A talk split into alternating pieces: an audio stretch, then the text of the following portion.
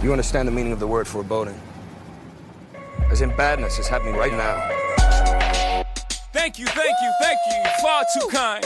Oh, you guys are a hell of a duet here. Why'd you start harmonizing?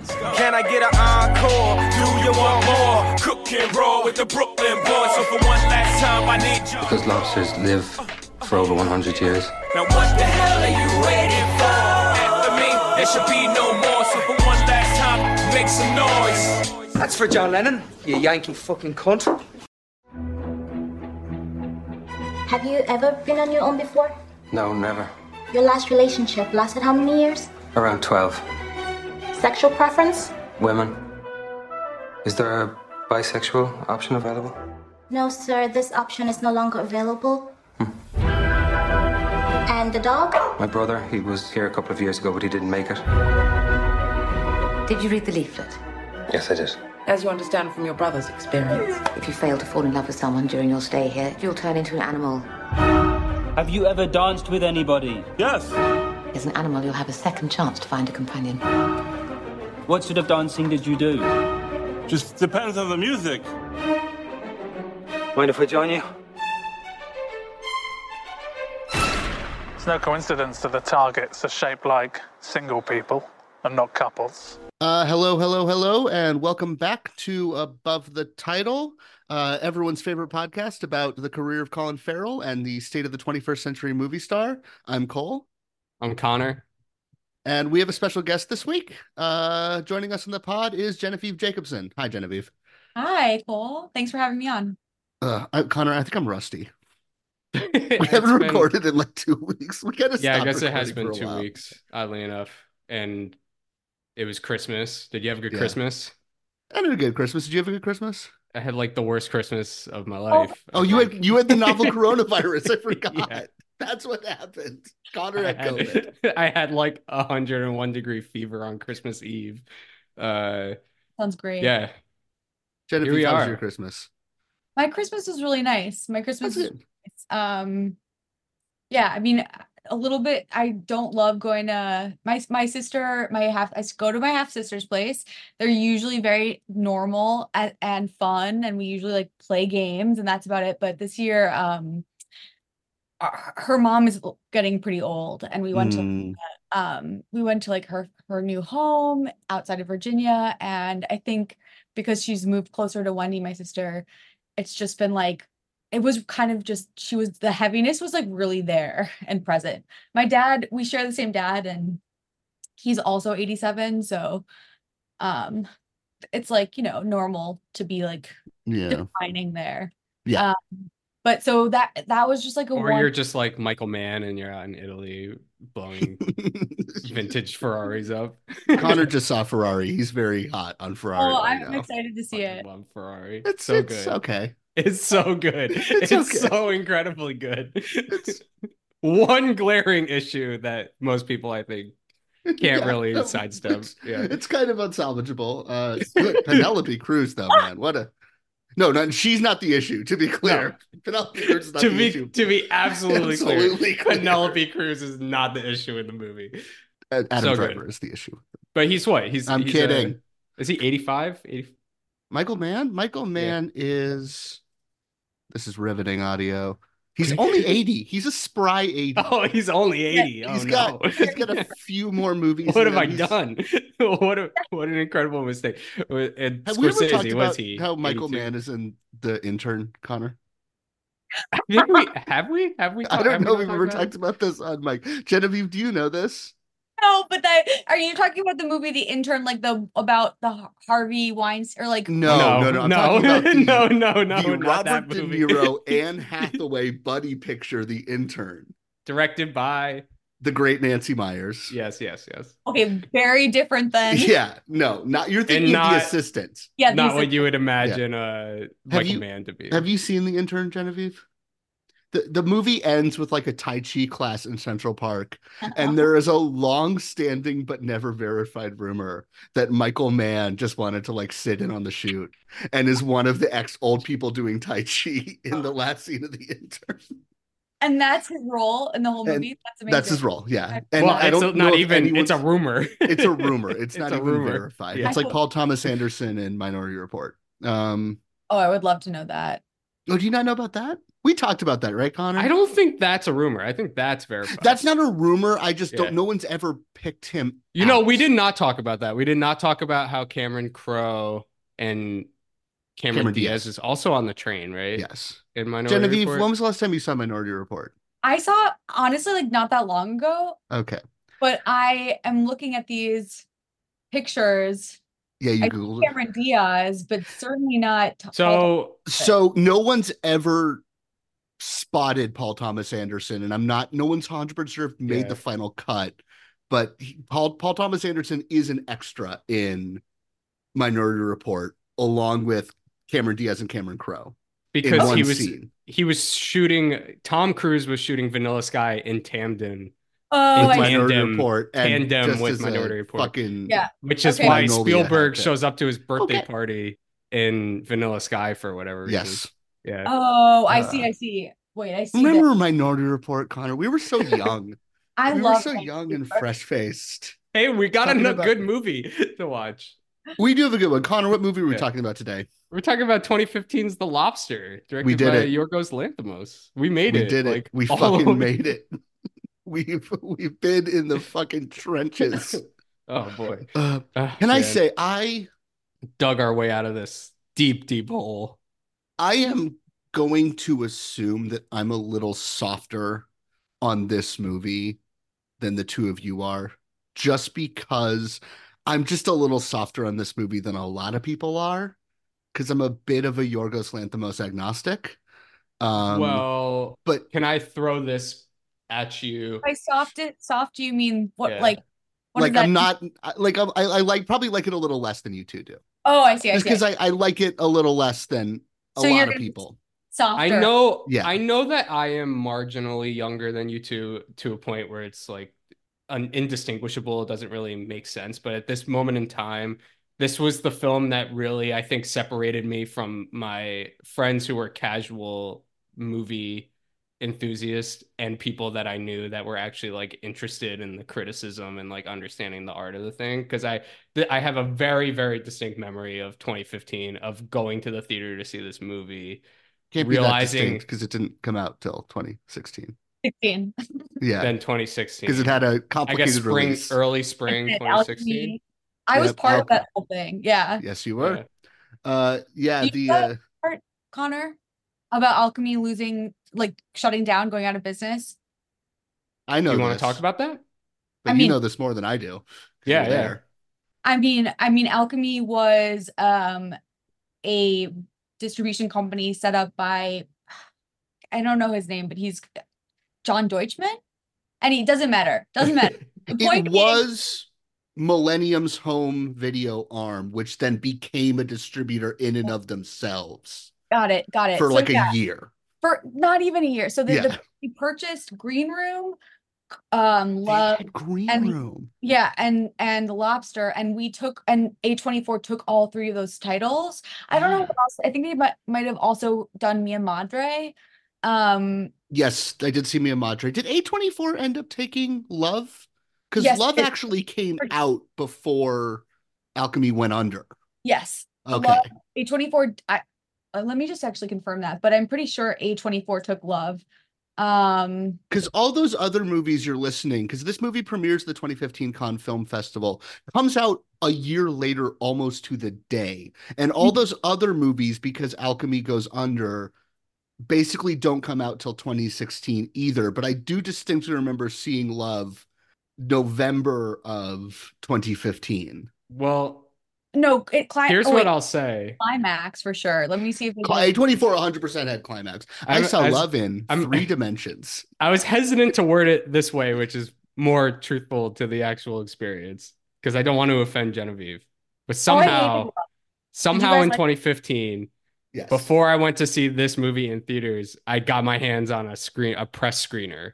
Oh, oh I- got okay. Love? So I watched this in like Oh, October why or would- November of 2015. I I've think. never done that before. and you watched it not in 3D, which is the only reason why to see this. No, no, the no, lobster. he's saying he's saying The the, Lobster. lobster. Yeah, yeah. He got a screener of the lobster. Not Oh, love. I saw Love in Yeah. 3D.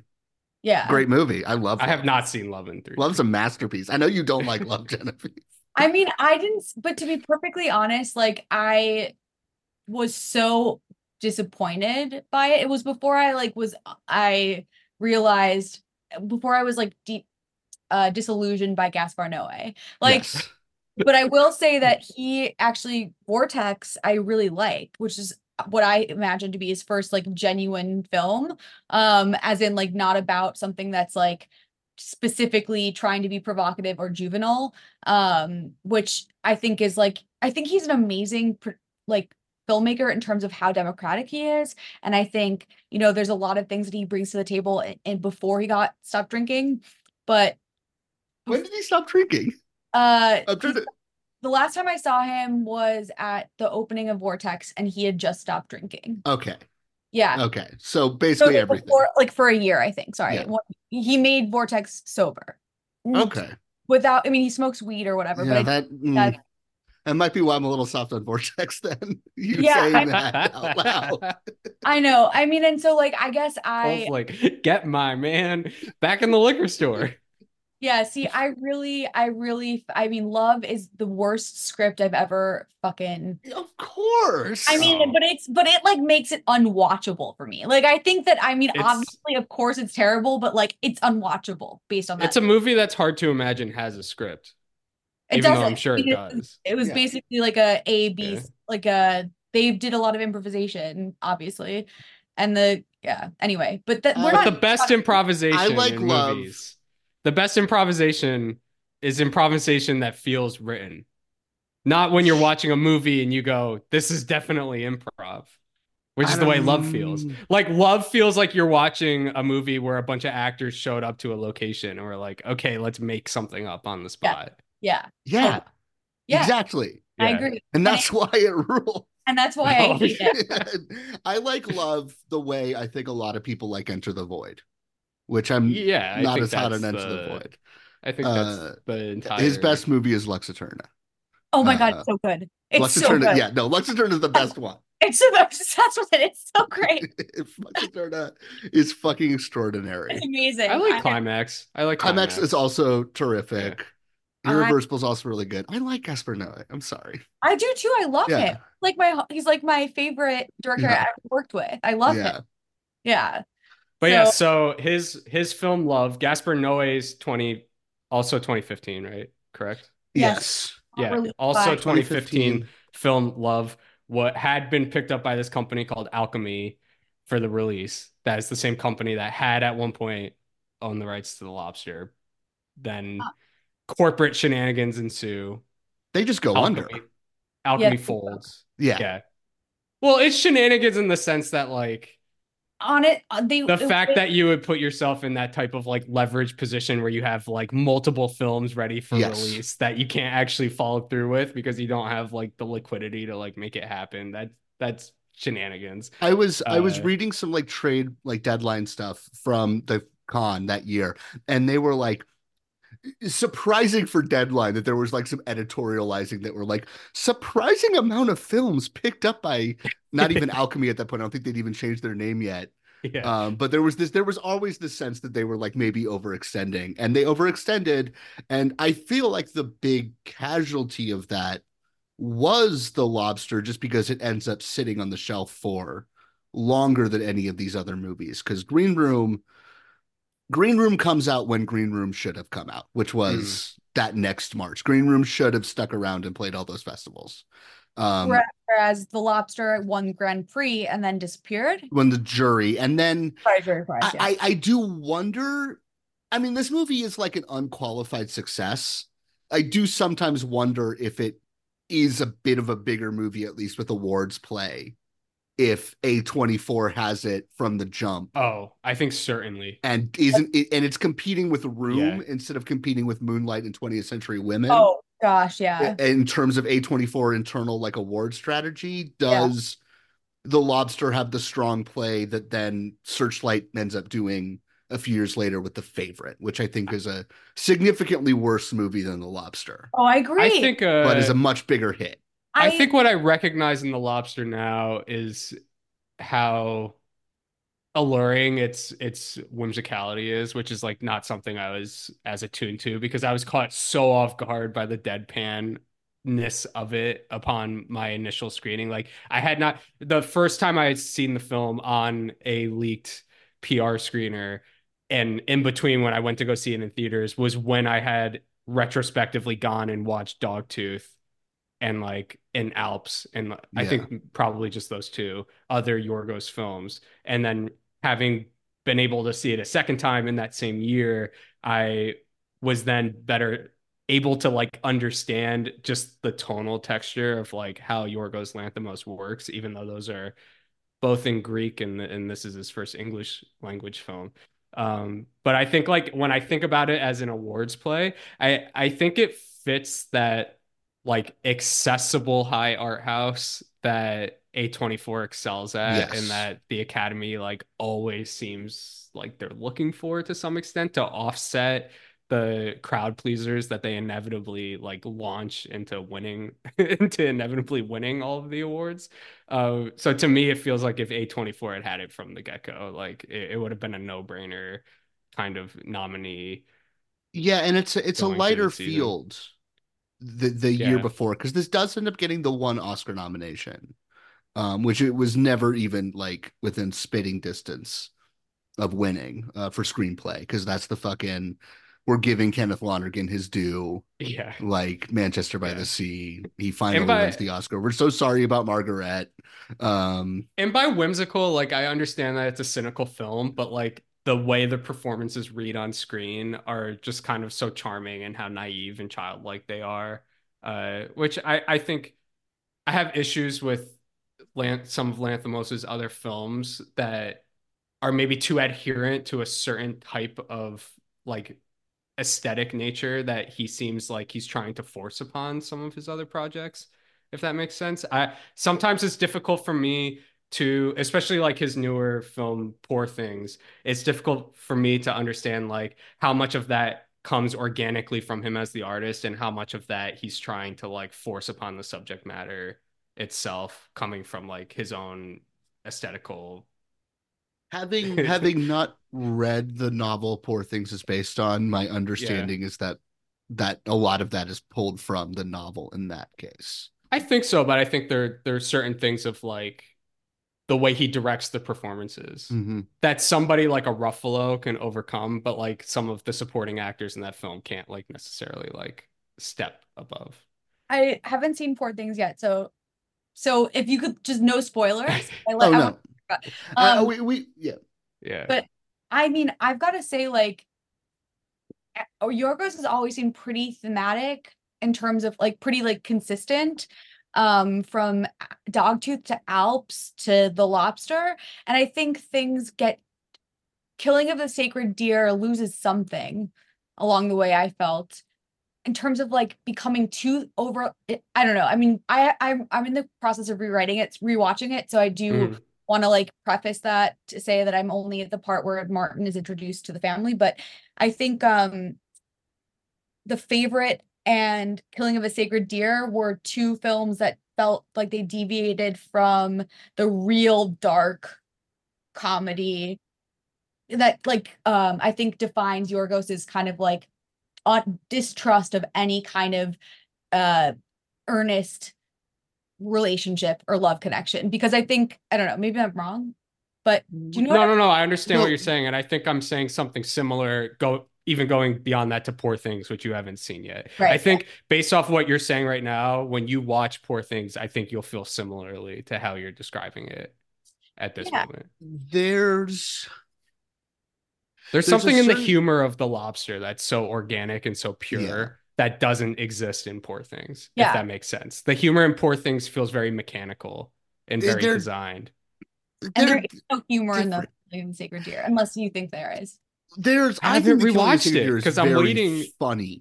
I'm Um, waiting for us to get to it in this podcast. So I haven't rewatched Killing of a Sacred Deer in years. Uh, we Yeah, I haven't rewatched it since it came out, and I'm I'm saving it. I don't want to talk too much about it, but I Okay. do just off my memory of it from, you know, six years ago now. Um, I think there is a sadism that can often run through like European art house cinema that I think I've not seen Alps, but is very present in Dogtooth. And mm. while it is to some degree present in The Lobster, it is played more comedically and I think was very much not a part of that movie's reception. The like ugliness and the violence of The Lobster was kind of laughed aside by audiences. And when I watched Killing of a Sacred Deer, you know, six years ago, it really felt like this almost Von Trier esque overcorrection where he really wanted to like get people mad at him again. I and then when that didn't land, I think he was just like, I'll just make acerbic crowd pleasers, which is what the favorite and then especially Poor Things is. And I like Poor Things a lot. I like the Um, favorite a lot. I I don't like, like- the favorite like much. I like Poor Things. I don't think it's bad, but I think there there there are aspects to Poor Things, and I, it's again maybe we shouldn't talk about it as much, especially because Genevieve hasn't seen it. But I think there are aspects of Poor Things to me that just feel out of place, or or the the it feels like the the threads of the screw is, is aren't lining up correctly in in in a way that the lobster like does make sense and that dog tooth like does make sense and, and even killing of a sacred deer i think to some extent like, like- does make sense Don't like dog tooth. you know, Can't get over Dogtooth. Cole, I've got to say you're so spot on about the overcorrection of the Lars von Trier nature Yeah. of you know, Sacred Deer. I mean that there just isn't the kind of as as you're as as Connor pointed out, there's really not that kind of black humor in it, which I do think is po- part of Al. I mean, you can't watch Alps and enjoy it without adding Which I have not seen. Oh, you haven't seen. I've not seen Alps. Yeah. Um, I should have watched Alps. I've been meaning to watch. I didn't watch Alps when Alps came out because I just disliked Dogtooth so So much. yet. Okay. Um, I really kind of understand loathe. Dogtooth. Um, uh, I and I know I'm I'm alone in that. I just think you're alone in that at all. it's got an Oscar nomination. Um, i think Uh, dogtooth personally i think dog dogtooth's dogtooth's reputation is a little overstated in my opinion yes. like i think it's a i think it's a pretty in an atmospheric sense like the direction within dogtooth is pretty astounding and how he's able to like create that environment and how claustrophobic and how surreal it feels but like he still situates it within something that is understandably real and and I really appreciate that about Dogtooth but Dogtooth leaves me I think with too many uh I I also think like part of the key to Lanthimos is is maybe like giving yourself the freedom to not find that it's important to ask so many questions and more like ask of yourself how the film is making you feel while you're watching these things but I think Dogtooth struggles with like I can't escape the questions that I end up asking while I'm watching Yes. of like just like what's the motivation like I, I there's a little bit more that I need to to latch onto to like fully grasp what's happening here So just yeah, but like like I was saying, I I did not I did not like Dogtooth. I did not see Alps when it came out, even though people liked it, and I was like, it's an interesting, Concept. it's an interesting concept. But then my, my thing with it's a much more sincere picture with with Alps, is. Oh, a I movie. wa- Yeah. I've I- I've I've never seen Alps. But I've been thinking about this a lot recently because there's that documentary Four Daughters uh, that just came out that people are really liking, which is also about hiring actors to play departed loved ones. It's like a form of therapy, and I, so so Alps has been floating in my mind because of this because I'm having the same reaction to Four Daughters, which I haven't seen, which is what I had to Alps at the time, which is like, is this gonna be better than my Winnipeg? Which is Oh, like a uh-huh. parody of that very idea, right? yeah That that Guy Maddin is is doing that under like 18 levels of irony. Um, and I don't know, I've never gotten over that hang up of don't I just want to watch my Winnipeg again? And then I- I go and I watch my Winnipeg again. I don't think you will. I think if that's the mindset you that you would go into it Sure. with, I, I I think you would be left pretty unsatisfied by Alps Yeah. Sure, I'll watch it. One of these days, I will sit down and I will watch Alps. Maybe when the next Yorgos Lanthimos movie comes out next year, I think is what they're saying. When you do watch it, I think the thing that becomes apparent pretty quick while you're watching it is that you realize Yorgos Lanthimos was not as interested in uh just like the emotional interpersonal effect that this like premise has as much as like he's interested in almost like the micro like economic environment Okay, that well, like see got now, set now up you've got yeah. me on board. I disagree. I okay, think that now I'm I- off board. I think the, micro, the microeconomic part, I think, is a consistent trait of his films. I think, like, especially in, you know, like all of the conversation in Killing of the Sacred Deer begins about like watches and and same thing with like kind of Yes. this level, the materialism of the lobster, like uh, in terms of like, you know, um what the desirable trait is in terms of like, yeah, they have a great smile or they have glasses or Yeah. astigmatism, kind of like that. But Yeah. there's like this aspect of like kind of or good hair yeah, exactly. And and and um so I feel like that microeconomics makes a lot of sense to me, but I do think his whole taking all emotion out of these moments is part of his like commentary on how fruitless it is to try to generate false um connect like fall try to yeah yeah mimic this kind of really intimate connection that can never really be that can never be replaced even while you're grieving. And the, actually like to grieve i think tr- in terms of you know trauma theory you have to feel it.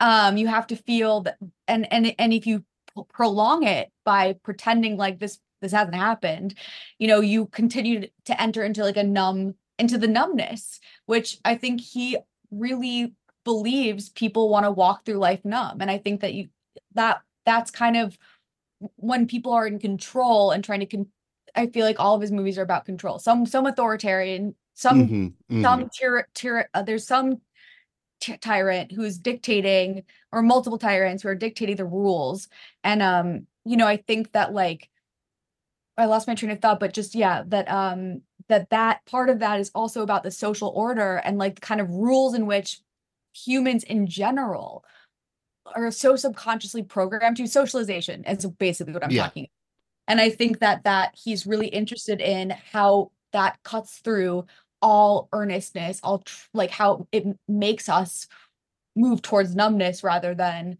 what no one wants to do which is be vulnerable i think that's what i was kind of Yeah. saying though is like he's he's a more set cole and i recently brought up uh, a movie which i think n- neither of us still have seen called collateral beauty in which uh, i think the general Nope. premise is that actors are hired to act out uh, uh, emotional scenarios with the film's protagonist and uh, Sorry, the actors And- are hired to. I know there's a twist. To be the I know- physical embodiments of emotions, but then the twist is that they are actually the physical embodiments of emotions pretending to be actors. Sorry, and we I just still haven't to seen and we still haven't seen the runway. movie. so we don't it could be a good movie and we just don't even There's know zero percent chance. Yeah, It's but I think it's like when you watch the trailer for that movie, at least, it becomes like very clear that it, the reason it's considered Oscar bait is because it's like what's happening is that when you place this kind of like artificial premise on like interpersonal connection and and and discussion that people have, you're like quickening the track towards uh like emotional profundity.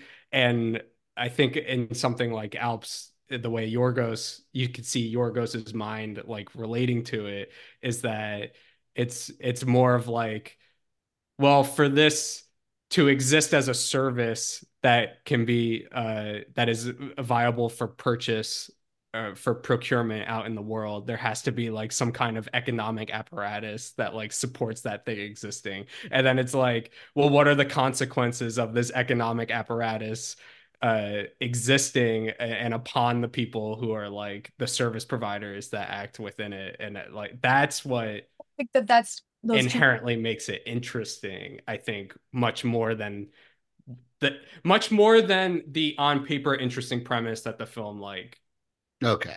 sells out into the world if that makes I sense mean, I disagree with that, but I also think that we're saying we're both like congratulating the same thing aspect of it. It's, I think like you can't really split up economic value or wealth or capitalism with socialization or relationships or the way in which we like interact with each other in the world.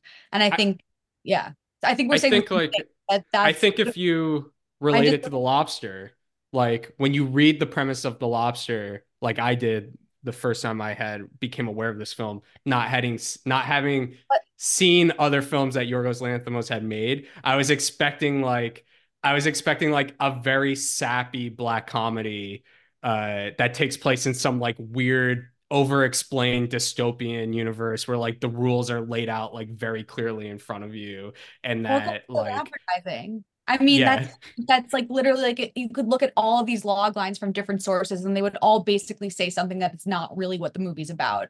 I mean, that's like I think that's just like I I don't know. I mean, I don't think that the, it's fair to say how the movie presents itself and equate that to the way that Yorgos wants to present it. No, but I just think it's interesting that like his his his personal interest in these in in these uh uh in in these plot selling points goes so beyond that of like the even slightly like off-center mainstream filmmaker that like I the only way the only way to really interact with them is to like try to reteach yourself how to like watch a movie while you're watching one of his movies for the first time if that makes sense. Because you like you have to understand that the people are not going to act like normal people with normal motivations with like normal emotional intelligence and that you have to like kind of understand the the constant transactional nature that his films are representing as they exist Yeah. To me, I would describe that as like learning a new language of the, the the film speaks its own like when I was watching Dogtooth, I felt exactly what you're talking about. Like I was so disoriented in the first few minutes of that movie, just being like, these are not it's because it begins with um, if you guys recall, saying um they're listening to an audio tape in Greek, just defining the definitions of English words. And you see in the Mhm. subtitles that these definitions are not Mhm. like that like they say cheese is like um a lamp or whatever Yeah. you know, in, in, in more interesting ways but um to me it was like giving being given little parts of a universe in which i was learning the rules and the language of it while it while the movie unfolded and i think you're really saying something similar i mean maybe i'm misinterpreting it but for me no it no was no I had to find something to ground myself in whatever reality we were playing the rules by. And it, and to me, that was so exciting. I loved that about Dogtooth. I loved that I was in some, that I just didn't understand how to read a movie, this movie, because usually it's just so easy to, to, to, um, um get any kind of meaning out of out of any film. It's like usually pretty straightforward right? But to have to work to figure out just even how to make sense of like the narrative at the basic level of like why are we saying that cheese is a, a tape uh, it's like a lamb? Mhm. um and then that there's no purpose there's really like and that all you know that there's there's no real quick answer for that. And i just loved that was what was the most exciting part of dogtooth for me and that was what got me interested in him to begin with. But as as his films go on i feel like they're not as disorienting in the beginning. I mean, there's a th- there's like an absurdist root to a lot of his stuff, and like absurdist in the like Ionesco Beckett Pinter like Yeah, yeah. philosophical sense, not absurdism wacky, but there's that like absurdism of like the mundanity of structure and the meaninglessness of language that I think he has largely started abandoning as he's gotten more ingrained in Hollywood two undeniable like fruits like we can be a little pissy about the later period ones but clearly it is working out well for him and i i'm more just fairly disillusioned with the most recent kind of undeniably his best movie. Oh. Um which one? Poor Wow. things. Poor things. Oh yeah well, poor things. Poor things in is terms of the audience? No but it's the one. It's the one that works the most for me Oh, I i think see. pretty pretty clearly. I see. um partially because i it's a good movie so like no shade no yeah, judgment. it or anything like that just it it it, it clearly did not affect me the the way that like yeah others of his have what you were saying genevieve about your like your own need as a spectator to like find your way through like the world of a Yorgos Lanthimos movie. That is what Poor Things is about. Oh, Um, interesting. because he's basically grafting the like Forrest Gump being there, like stock narrative onto a Yorgos Lanthimos movie and having the protagonist be the person who doesn't know the rules of the Yorgos Lanthimos movie kind of if if Dogtooth and this and the favorite and I've not seen Alps. Sacred Deer actually weirdly is not this case because it's it's Right. a different beast but if Dogtooth this and the favorite like start in media res vis-a-vis everyone's knowledge of like the social codes um because nothing that happens in this movie is surprising to Colin Farrell right he Right. Yeah, knows yeah. he knows the rules of the world even when he breaks from the rules of the world he is like going to a world that he has an understanding of I think Yeah. that's what I'm saying that makes it tricky. Yeah Dogtooth we Yeah. entered Dogtooth when these children are adults now and they've lived with these codes their entire life the favorite is about people who need to like understand the rules of courts to like survive and make their way through like we're we Yeah. are coming into these worlds where everyone understands the game that is being played and poor things is about someone who is coming into this world and doesn't understand the game that is being played because she's an infant Right. um and she needs to like figure out how to like function within these prescribed societies i personally find that to be more interesting than something like the lobster or dogtooth just because i like this movie much more than dogtooth because it's so much funnier than dogtooth and i think it's so much more inventive than dogtooth which i really think is a one idea movie but to some degree i watch yorgos's movies and i'm like they, they lack forward momentum because there's so much about like hamsters on hamster wheels in a sense that people are just like existing in a space in a way that I find less interesting than people moving through a space, which is what I- poor things. it's funny we have degree, such the the, opposite we I'm have such the fine. opposite That's feelings why I said it. I'm Right. I'm not a Yorgos Lanthimos person. No, Yeah. I, no, but like it, I to describe it as in media res, I think is exactly what you need to understand because um, for this film, which for those of you who this would be a hard episode to listen to if you haven't seen The Lobster, but for I those of you who aren't in the know, uh, They've seen. well, The it's one of the canonic, it's one of the canonic Colin Farrell texts by this. point. Yeah. It's So, it's in the cover if you're listening to this the intro podcast, music to this yeah. podcast. I would because lobsters live for a hundred years, and they're the, blue-blooded the fucking like Leo aristocrats. pointing at the screen when he yeah, said Yeah. that. blooded like aristocrats, and they remain fertile for their whole life. Yeah. Yes. Uh, but Yeah, I think even even that you're talking about that you're talking. Think when this movie begins and he's being taken away from his home and he's asking his wife like, Why? uh, did he wear glasses or contacts? Because Yeah. he's Yeah. so obsessed with the nearsight, which is clearly not a thing that you would understand until later in the movie when it becomes apparent that all the single people, everybody in this world has a defining characteristic and they're trying to match up depending on their defining characteristic that gives them some kind of a, I don't even know, like joint unity as they like navigate through like existing, that they have something to relate to each other about, I guess is my interpretation that I put on that. But I want to get I into think it. Knowing what this movie was about, having going into the first time I watched it, I think you're expecting them to react with like disgust against this like social crime that's being enacted against them of this like idea that you were you you either were not, not able to find a partner by a certain age or your partner has left you for whatever reason and now you have 45 days or else uh, you're going to get turned into an animal of your choosing which which is just insane to think about. But i think my my initial expectations of this movie were like okay there's going to be immediate like disgust against the social crimes that are being acted against these people. And then there's going to be some type of rebellious scheming to like outmaneuver the system that's Which being placed upon them. Which there technically is. are kind of are it's it's kind of what is happening within this film but what i was not expecting the first time i watched it was for the i think the opening segment of the film to be more or less about colin farrell's character david deciding whether or not he actually would prefer to just be turned into an animal as opposed to like having to having to complete this like ritual of courting to then spend the rest of his life with a random person that he'll like come across in this short window of time. And i think if you don't come to the realization that those questions are more where the film is geared towards asking and trying to figure out early enough within your w- watching the film the initial time uh, you might as well just like restart it and start from the beginning because you really need to like latch on to like that kind of more philosophical aspect of it of like what does it actually mean to court? What does it actually mean to share your your existence with another person? What does it mean to be alone? What are like society's expectations upon human beings and and and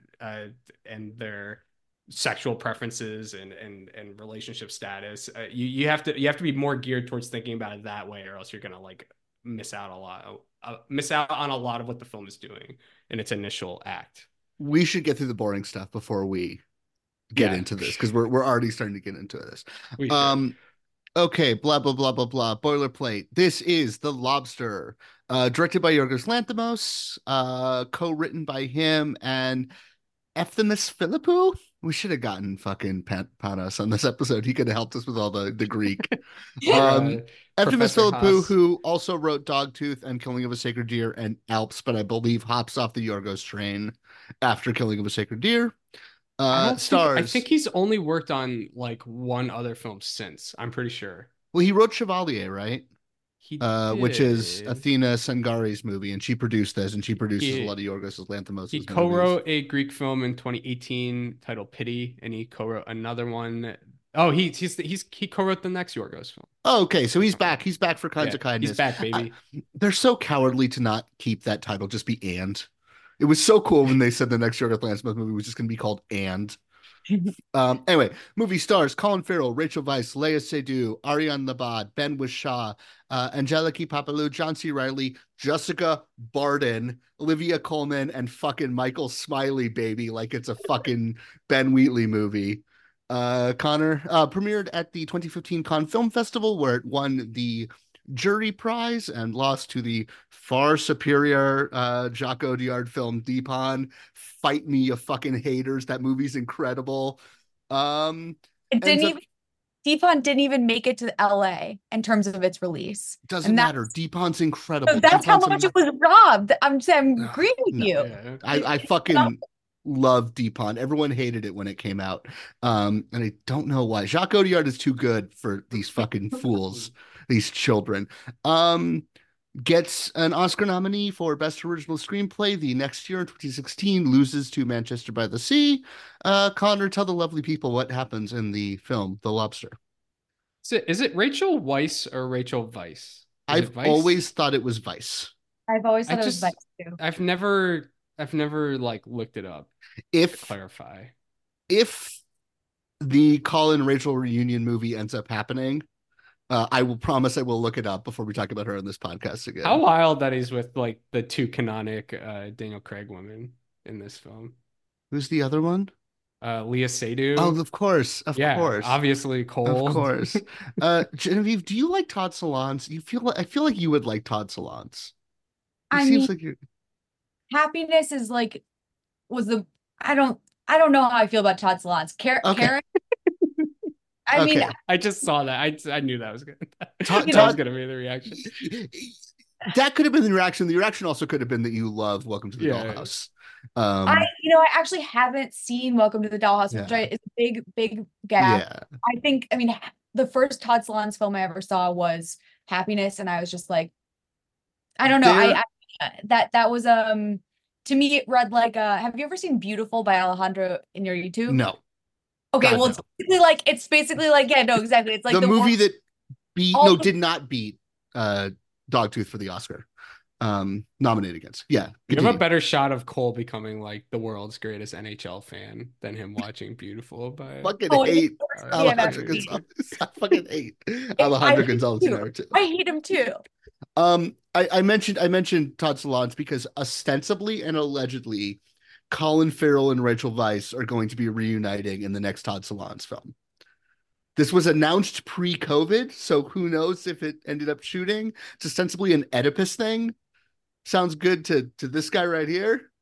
Yeah, it's Um, very uh the the timing of this podcast is strange because the foreseeable Colin Farrell releases from when Cole and I decided to sit down and do this coming out of COVID going into the strikes have like really Yeah. th- shaken a lot up and, and thrown a lot into Uh, question. all right. All right. Uh, this film, The Lobster, it is about, as I said, it's about a world where uh, all citizens of this society uh, must be in a relationship with another person, a monogamous relationship. I, I think that is that made clear. They- They at least have to be in some kind of like dual partnership with another person. The- the Uh, rules are that you cannot be bisexual, so you have to choose. you cannot register as bisexual. But I mean, like it's not I- like illegal to be bisexual though. That's the okay, thing. if we're if we're gonna think about the logistics of this, there is Yeah. this scene where Rachel Weisz, Léa Seydoux, and um, Ariane Labed are out together, and Rachel Weisz is like, "Why is there an odd number of this? There can't be an odd number of us." so I assume polyamory is not in the cards exactly because because yeah, not polyamory, but I think okay, okay. If Col- Colin Farrell, the, the movie begins, Colin Farrell plays this guy named David, who's an architect. His wife leaves him for another man, so he gets sent to this like penal colony called the Hotel, where he it's all single people, and they have to match up within 45 days, or else they'll get turned into an animal of their choosing. I think why I'm saying it's not like illegal is because he was married to a woman, but when they when he gets to the hotel, they ask him what his preference is. And he asks if bisexuality is an option because he once had a homosexual encounter earlier in his life. And they say, no, it's not an option. It was too complicated. you can only pick one or the other. But in theory, he could have said, I'm attracted to men, and there's nothing wrong with that. And he would have just been able to court men at the hotel. So well, he would have choose. The point is that he but would that would make him bisexual. point is he can't he can't court both. not allowed to be. Yes, It's yes. it's against the rules for him to be courting Yeah. both, but I think that's because they want to. I think they want to maybe like partition the amount of people they let in at any one point, or like organize room stuff and have handling like mixed gender is is too logistically difficult. Yeah. Yes, so that's uh, exactly they said it like I mean, okay, we I can think also there's say plenty this. of- We can also say this. it doesn't actually matter yes. I don't actually think Lanthimos has thought through the implications of that. It is just meant to be an indication that he's more of a free spirit. Because Yes, it yes, immediately yes. follows it up with the shoe joke, which is the exact same thing, where they're giving him a binary option and he wants to split the difference. Right. Exactly. That's all it means. You don't, this is, I agree. I do think if you start thinking about the like logistics of this movie, you're going to go insane because I don't Yes. think they've I- thought through the logistics. It's pure metaphor. I actually, oddly enough, think that the movie is like it is oddly, and I mean that genuinely, coherent in the way that It's like coherent. I think that you can infer upon a lot of what is happening here and make sense of it for yourself without running into the issue, without running into like any uh plot holes that derail the entire premise of the the project as a whole. But yeah, so uh the single people that get sent to the hotel, they're given 45 days. Uh they how, how, do, how do you describe their stay in the hotel? It's it's like a balancing act between they can't satisfy themselves with anything like masturbation masturbation but they are being constantly like sexually stimulated and and push towards each other uh to try to make this ritual of courting like as efficient as it can possibly be uh all the people at the hotel and seemingly the world uh, kind of identify a defining characteristic about themselves. Uh, so in Collins, David's part, it is his nearsightedness and that he wears glasses. Um, there's a character uh, played by Ben Whishaw who walks with a limp because he uh, once tried to find his mother who was turned to a wolf and he got bit by a bunch of other wolves and now he walks with a limp and that's his defining trait. But uh, there's also someone like John C. Reilly who has a lisp and a girl who gets like constant nosebleeds and another girl who has nice hair, as they say, or beautiful hair. How do we get from point A to point B? This is my this is my constant issue Oh. with the They plot have to pair up. Colin decides that he would rather pretend to not have feeling when he does then have to feel a certain way when he doesn't. So he tries to match up with a woman who's known for being ruthless and having no sympathy towards any other people. Um, also, there is a, a weird society of people who have escaped the hotel and are living as their own band of individual loners, like out in the woods, the wilderness surrounding the hotel. They're and every day every the loners. day, yeah, they are literally called the loners. And every day, the residents of the hotel are bussed out uh, to where the loners are out in the forest with tranquilizer guns and told to hunt them down so that they can finally get turned into the animals that they belong. Um, and if they do catch one of these people, they're giving an extra stay at the hotel. So Colin tries to pair with this ruthless woman who's like the LeBron James of catching the loners out in the woods, and she has like 148 backed up hotel days uh left and seemingly she has been there for like years and years i guess. And she just keeps catching loners out there in the woods. Um she begins to suspect that he is not heartless uh and since he is accompanied by his brother who was once turned into a dog years earlier she decides to kill the dog brother to see if david Hate it. a- Hate it. yeah to see if david reacts in any way whatsoever um, despite his uh, best attempts not to david begins crying in the bathroom while he tries to brush his teeth uh, convincing the heartless woman to believe that uh, he has been faking his courtship with her the entire time she's going to oust him to the people who run the hotel um, he with the help of a uh, planted employee tricks her, turns her into an unnamed animal, though something horrible, and then runs off to live with the loners out in the woods. Um, as a loner, he comes across a woman played by Rachel Weisz, who is also nearsighted, and they begin to fall in love.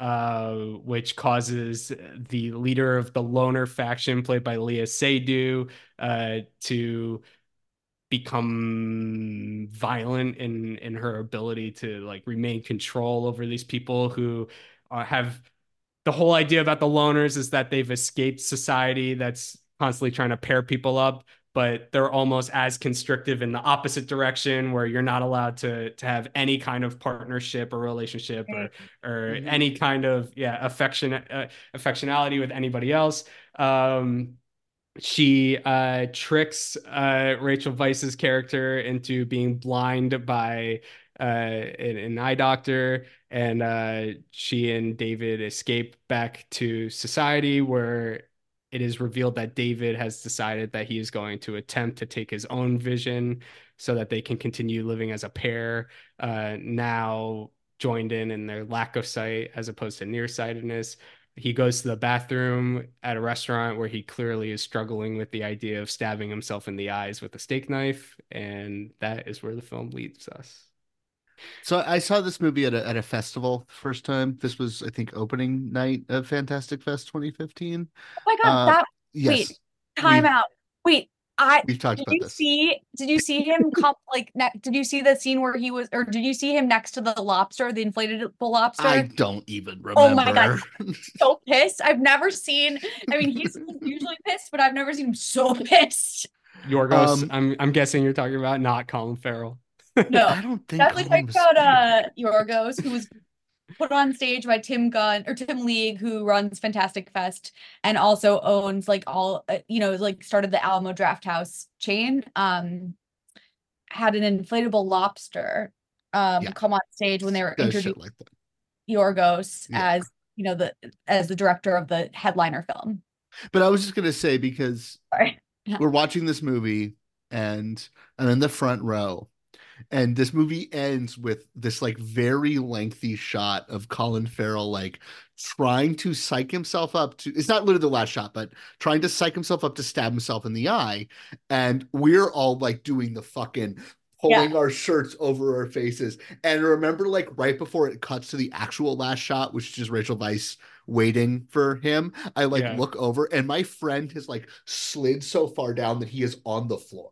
Like that is how fucking that is always gonna be he's my so primary memory with of the the, lobster knife is how tense we all felt. For, for ultimately no payoff, which is a great joke on Yorgos's part that he he got us all I and thought that he, we were gonna fucking see some eye trauma. Uh-huh. Everybody, t- Um, everybody talks about that shot in Mission Impossible 2 where the knife got really close to Tom Cruise's eye. I, I would gander that the knife is almost as close. It's to Colin pretty fucking. It's so at close. some point at the end It's of so this movie. Yeah. stressful. Even even rewatching it now, like knowing you don't see the fucking eye trauma and have seen the worst eye trauma you can see in a movie, right? Like I've You, done my trenches with the people getting stabbed in the eye movie stuff. you know what Um, makes I'm still uh, freaking out. You know what makes it nearly unbearable though is like well one one you just have the awareness of like you're watching an actor actually hold a knife that close to his eye and even though you know in the movie he's not going to do it for for a split second you're like oh don't do it by accident man like yeah, you, you kind of exactly. think you kind of think it's possible that Colin Farrell could accidentally the real life Colin Farrell could accidentally stab himself in the eye while they were filming this but what makes it worse is David goes through this whole thing where he's trying to realize where the blood is going to splurt out. So he starts grabbing paper towels to stuff into his shirt, but he's still holding on to the steak knife. So he's using that hand to like stuck stuff paper towels down his neckline, but the the blade of the knife is just like waving around near his face. He puts it into his mouth, and I thought that that was actually not for where the blood is going to spurt out, but for him to try to not scream. Yeah. Yeah, That I think too. it's to like bite down on something. yeah. He stuffs it into his Ugh. mouth. He already has it. in And his- it's very He already to- has it in his neckline. Yeah. Yeah. it's also so interesting because I've- I've always I've always thought about this. I've always thought it's so interesting. Um, when it cuts back to Rachel Weisz at the end there, there's there's two things that have always stuck with me. The first is that your Lanthimos has clearly set up so much like labor happening in the background because Yeah. you never see anyone doing any actual work in this movie that is not that is beyond like the maintenance of the rules of the society but as you see this like parking lot and highway all you're seeing are trucks on the highway and all these like moving vehicles and like construction vehicles like puttering around behind them the second thing is that rachel weisz and i've never been able to crack what's going on here looks at something and it's the only time she breaks the like blind head bob that entire last chunk of the movie is she very pointedly turns her head in reaction to a sound that's coming outside and it's such an interest and it's right before it cuts to credits if you, you guys know what i'm talking about yeah, I know exactly. Yeah it's about. such an interesting like that's the actual like poke in the guts at the end of the movie it's not that he's blinding himself it's that she might still see somehow or something's going on there that i don't know i think it's interesting I mean, think I, the do- I- movie. I, think the framing of the shot leads you to think that he's gonna walk by. yes That's he's gonna run away. That's the obvious trick that Oh, that's see- kind of playing on you. and all I can think about is why would he blind himself if she's blind? Yeah, Like, well because he thinks that'll make them okay this is my this is my I big because question he asks if he could kiss her like five minutes says- earlier, right? No, and I she know. but- says we can't do that anymore because they're not a couple anymore because they're no longer both nearsighted. So I think that this this this discussion would break down if we try to interrogate the the defining characteristic because it just doesn't lead to anything anywhere. If you just say, okay, like the guy with the limp is able to pretend that he has a nosebleed and like um the nosebleed girl is okay with that.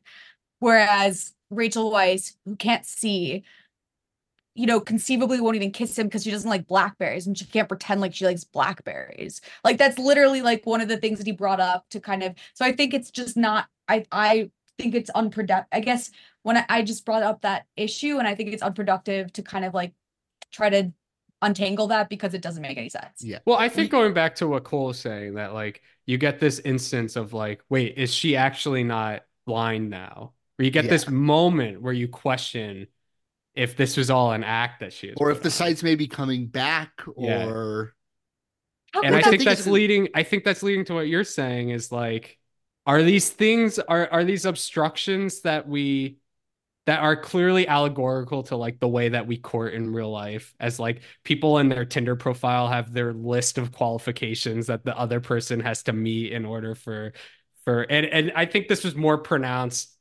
almost 10 years ago when the film came out when those kinds of quick fast casual internet dating apps were like really coming onto the scene at, at a rapid pace and now we're more used to it so now we're we're able to have like these more intricate complex discussions about it i think but like especially at the time but i think what cole's saying with that ending is it's leading you to think like are we not just obstructing ourselves like this because it's easier to say you don't have nice hair. It's easier to say you don't have nice hair, so we can't be together, other than like, I'm just really not that interested in you. And I don't want to have this conversation about how your personality is not intriguing or Yeah. or or nice to me. And uh and, and I just don't even want to bother with the idea of giving it a shot and seeing if this will work. And it's kind of like in equal parts, like these this idea of the defining trait makes things much more difficult for them, but also maybe at the end of the movie because they're spending more time with each other and just talking, she's starting to realize that she's not actually in love with him. Yeah. And now she's just making up reasons why they can't be That together. is Yeah. interesting. I Yeah. like that. I like that, and I never thought about that. But I, I, yeah, here's my question and this this is something that kind of struck me watching it this time this is my, my second time seeing it so first time knowing where we're going what we're adding up to knowing that there's going to be this whole turn with the like oh now actually the relationship is banned thing Yeah. would he not be happier as a lobster and is that not what colin's playing That's the that's the whole thing. I think. But this like is my I think that's what you have to realize at the beginning of the movie. Is what I'm saying. but It's if like that's what you he's realize at the genuinely beginning of the movie, then why is this movie two hours long and not five minutes long? Is my, 'Cause- is 'cause my it- question because I realize I'm watching this and I'm like, he's putting a whole lot of effort into staying alive for someone who I don't actually think wants to stay alive. It's it's uh it's no no no it's it's different than self-destructive in that sense. Like, Yeah, I, that- I yeah, don't not- think it's yeah. a su- suicidality. It's not suicidal. It's that he doesn't want yeah. to play the game, but the whole movie is about him playing the game. And I don't know if I can necessarily, you know, mend that disconnect for me. I think he genuinely gets seduced into thinking the way that Ben Whishaw thinks by the way Ben Whishaw kind of explains it to him of like I am a winner and I will game the system and that's how I come out on top. And I think he he kind of looks at himself for a second and he starts to think, "Hey, I can do that too. I'm better than this loser over here with the lisp." And I I I think he like goes through that journey of like it's this transactional like nature of Yorgos's films of like I think I think in the beginning he's bereaved that his wife has left him and he's genuinely contemplating would I just be happier as a lobster. I think at some point he turns and he starts to question am I good enough to come out on top in this game that society has like placed me within? And I think in kind of the act of passion that occurs when she kills his brother and he traps her and turns her into an animal and then runs away out into the woods is is akin to like exploring alternative lifestyles. You know, I just think it's a journey. Like I think his own opinions about it are constantly changing throughout the film. I agree with that, and I also, but I also think there are plenty of deviations that you can point to. I mean, for Yeah. for example, you know, one of the more one of the more interesting, I think, scenes is when the loners, led by Seydoux, ha- they um plan this like attack at the hotel where they're going to kind of um put in front of the faces of everyone what a lie they're Mhm. living what a lie this what a, what a, the, the the construct behind the behind these fa- fake romances or whatever fake fake relationships. And and one way the most powerful way i thought it was demonstrated was through the hotel manager and the hotel manager's wife. When he in that scene basically um he taught uh the hotel manager's wife olivia um what's her name? Olivia cook? Colman. Olivia Colman. olivia colman is Olivia tied up- Colman is the dying girl. yeah Olivia No. Cooke is the dying girl. Olivia Cooke is the dying girl. Olivia Colman is Olivia Colman is Hotel Queen manager. Anne the Sixth. Yes, this is So- Olivia Colman, national treasure. So she's basically she's tied up, taken hostage, and the loners ask the hotel manager um, on a scale from one to fifteen, how much do you love your wife? And he says fourteen, which first of all is like a Just the idea of it makes me laugh. I mean, exactly like that. That Yeah. that's just like a decision. Like that's like another example of like an absurd dis- like decision to like say that. Like, why would you ever? Why not just say fifteen? You know. Um. but anyway, and then the next thing that they say is, who can she survive alone? And he says she can't survive alone, I can. And then she's he's given a gun to shoot her since she can't since he can survive alone. And so um the point basically suggesting that the point of this hostage is to like turn him into a loner um and like that's the only way out or whatever. And instead he shoots and there's no there's no bullet in the gun. And so he's basically just they, she, they've ruined permanently ruined any kind of foundation that relationship was on.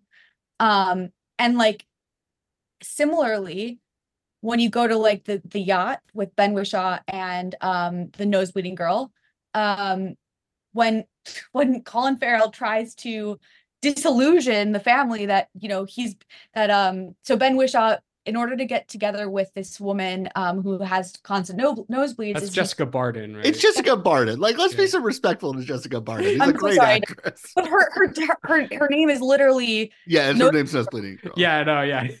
Yeah, but Jessica Barden um actually gets nosebleeds, and Ben Whishaw, in order to escape um tur- being turned into a an animal, um bangs his head constantly onto hard surfaces in order to get a nosebleed, or he fakes, you know, or he like puts ketchup down his nose or something. Um He's and so good in this movie. yeah, I know it's amazing. Yeah. He's amazing. But um the point being best. that when Colin so reveals, you know, this that Ben Whishaw doesn't actually get nosebleeds, he's just laughed away, like he's rejected from this yacht. That there's no Mhm. like there's no like suggestion that they're going to break up. They're actually all three of them, including the adopt the the child that they were given to solve their problems. You know, their reaction is like kill him. That's what's making me laugh. The Yeah. little girl hands him the, the The- knife. the she's knife, like, Dad, kill him. Yeah, exactly. And and they they are all turn against Colin Farrell. Not and again, the, this is like these little moments of I feel like all of those little deviations, like the way that the hotel manager reacts versus the way that Jessica Barden reacts, are like interesting um deviations I think that are are kind of set up all along the movie. Um including like Ariane Labed who plays the maid who's actually in service of the loner but also doesn't want to be in this does- doesn't want to play this like insider of at the hotel because she has to be with a dentist who like asks her if she flosses her teeth every night um you know and um yeah and, and similarly It is interesting that, you know, I read a bunch of interviews with Yorgos from when this movie came out, and he basically just said very the obvious read of this movie that he's just like, I feel like society like pressures us into being in a relationship and doesn't like single people, blah blah blah blah. Um, but I do find this movie is like almost violently like anti-romance. That that at the end of the day, I don't think it actually sees any path. No one ever seems to be actually So romantically interested in anyone else.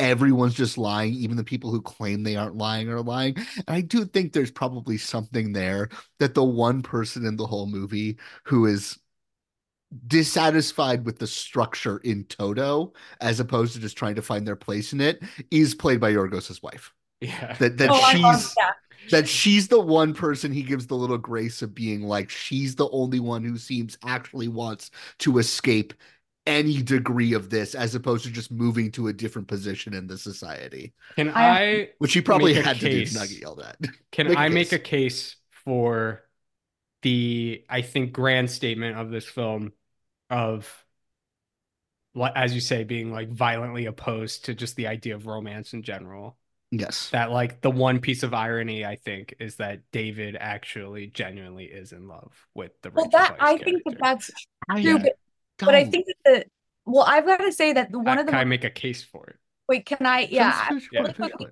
i make a case against rachel weisz who says why did you blind me why no didn't no you no him. And i think that that is like was one of the most cynical like I, I it's almost like i only heard it this time watching it and it just broke down everything. It broke down that entire relationship for me and i do believe that the only person who is actually genuine is colin farrell even though he's similarly heartless and like watched the butter biscuit woman commit suicide from floor one and like or like convinced john c. Reilly that he was his best friend forever in order to survive. Like there are I Yeah, sorry, I think but- that's the turnkey. I think that thing you just mentioned is the turnkey, and that's why because it is clearly. I I think I think it is it is very clear to any of the observers that the reason David gravitates towards Rachel Weisz is because he learns that she is short-sighted.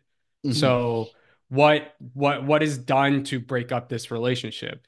There's nothing that's done against David because Rachel Weisz's attraction to him is almost just him being there.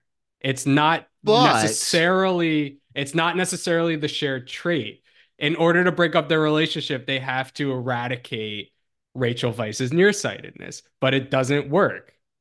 David's still in love with her, even when her nearsightedness is taken away. It's the it becomes the question of is Rachel Weisz actually in love with him or not? Well, she. The thing you have to remember about Rachel Weisz's side of that relationship is that she's the narrator of the movie, which means she is the only person who tells us, the audience, how she feels about another character in this movie, as opposed to telling the people around her how she feels about a character. Because we get her direct narration of, and then I saw him and I couldn't stop thinking about him.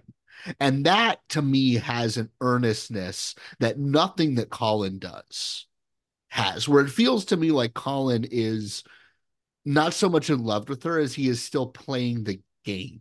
Yeah. And the game is that they have to have a similarity. Mhm. And that is true. The game is that he ultimately doesn't want to be alone, right? But the, like, but the but the, the- but that's the thing. It's like But he doesn't wanna be simila- alone, once 'cause- the similarity is I taken away, he's still invested in them being together. but but but what is he? He picks a lobster, and why does he pick a lobster? because they can live forever, they remain fertile forever for at least hundred years. No, there we go. That's that's that's the key of it, right? Is that Wants- he, he picks a lobster because the lobster is the animal that is going to maximize the opportunities he has to mate, right? Like to some degree, I think, and that's why I don't think there's any romance here because he's I think at the end of the day, he's desperate to be partnered, and his his fleeing from, which I think is, I guess, central to this read of his character, but also I think dramatically uninteresting. His fleeing from the hotel has nothing to do with like an act of rebellion on his Oh, part. no, it's yeah. strictly self-preservation. He would go back to the hotel if he could. It's, It's just he goes he back just to the hotel, they kill him. He misread his own ability to like keep control of the situation that he put But he's himself also the into. only person who comes to the hotel with someone because he brings his brother. He's never alone, right? Right. And I also to that to that point, I think another thing that's interesting is that he also um oh fuck, I had it in a second. I I do think that there are moments where he like tries to be affectionate towards the cold-hearted woman there. Every time before they go to sleep, he kind of goes to cuddle up and then remembers he's not supposed to cuddle up with her. Yeah. Or like when he's like having sex with her, he makes a noise of enjoyment and she's like, What did you say something? What would you what did you just say?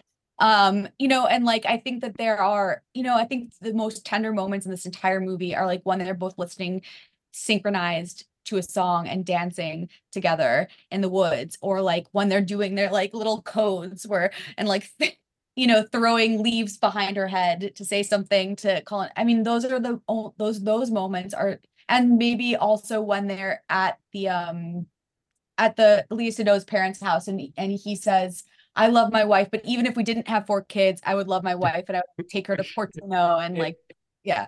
And I it's think how excited he gets so excited to say stuff like that. Like he's just been waiting for the opportunity to say stuff like that again. It Yeah. is part Which of is the though, is that childlike like whimsicality know. of the film. It's Totally. like that is literally the way that like when there are second graders who are like pretending to date each other, like that is literally the way that they act. You know what I mean?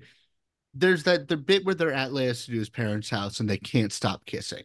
Yeah. right, right. that's the time that they go. The second time they go, they just like can't take their hands off each other. And this is the other thing is that his his greatest grievance he expresses um at uh the the hotel is that they do this strange ritual which the, the staff insists is psychologically beneficial, which is that the, the hotel staff dry humps them but doesn't let them come, right? And that seems to be his greatest frustration is that he can't nut yeah. this whole movie and when he is with when he does finally manage to get legitimately paired up with someone right like even then when he's having sex with the cold-hearted woman she's the one who wants the sex to be more intimate right he just wants to fucking pound away at her and she wants to look Yeah. at and she She wants wants to look into to his turn eyes the light on and and I turn would the say- light on I would say that her motivation there is not for intimacy, it's for Maybe. lying, protecting lying. I mean, Yeah. or that might you be true that might be true Okay. yes you could read it either way, but the time this time I read it, I saw I felt like her desire to look at him happened after he made that noise and she wanted to see his face. this, this is almost true. everything she does is to see if This he has true. any emotion whatsoever. Yeah. Yeah. this is true but I get what you're saying. I mean that, Yeah. that in another world that'd be awesome. I was gonna say the moment that I thought you were going to to single out that is like almost unbearable for me in a heartbreaking way is at the end when he want what I assume he wants to tell her is like I love you despite of this and we need to run away together. But he doesn't have the words to say it because nobody in the society has like the use the like a verbose use of language. So he has to use the like made up sign language but she can't see him. So he has to like To spell it out to her of like I look at the ground I squat down I look up I It's turn my head to the left. Yeah Interesting because I was having the same thought while watching that this time. And I was, you know, the thought I had watching this time is this is the sort of thing I should find incredibly romantic because I find stuff like that incredibly romantic in movies. And I don't find this. I find like, I don't find it romantic I find it like I find it but heartbreaking I should and like how find it pathetic it romantic, is 'cause almost it's- like it, the- the- yeah i- if someone in a movie goes to like extreme like bizarre lengths to say I love you without saying I love you, I tend to like collapse into a puddle. Um like But the they- fucking coin at the end of Only Angels Have Wings is what I think of always. But I watch this and I'm like, this doesn't land to me because the movie's so acerbic that I don't Well, think the- I buy that there's any Well, 'cause- affection at any point. because The yeah well movie you're I love you though. I just want to state for the record that Sure.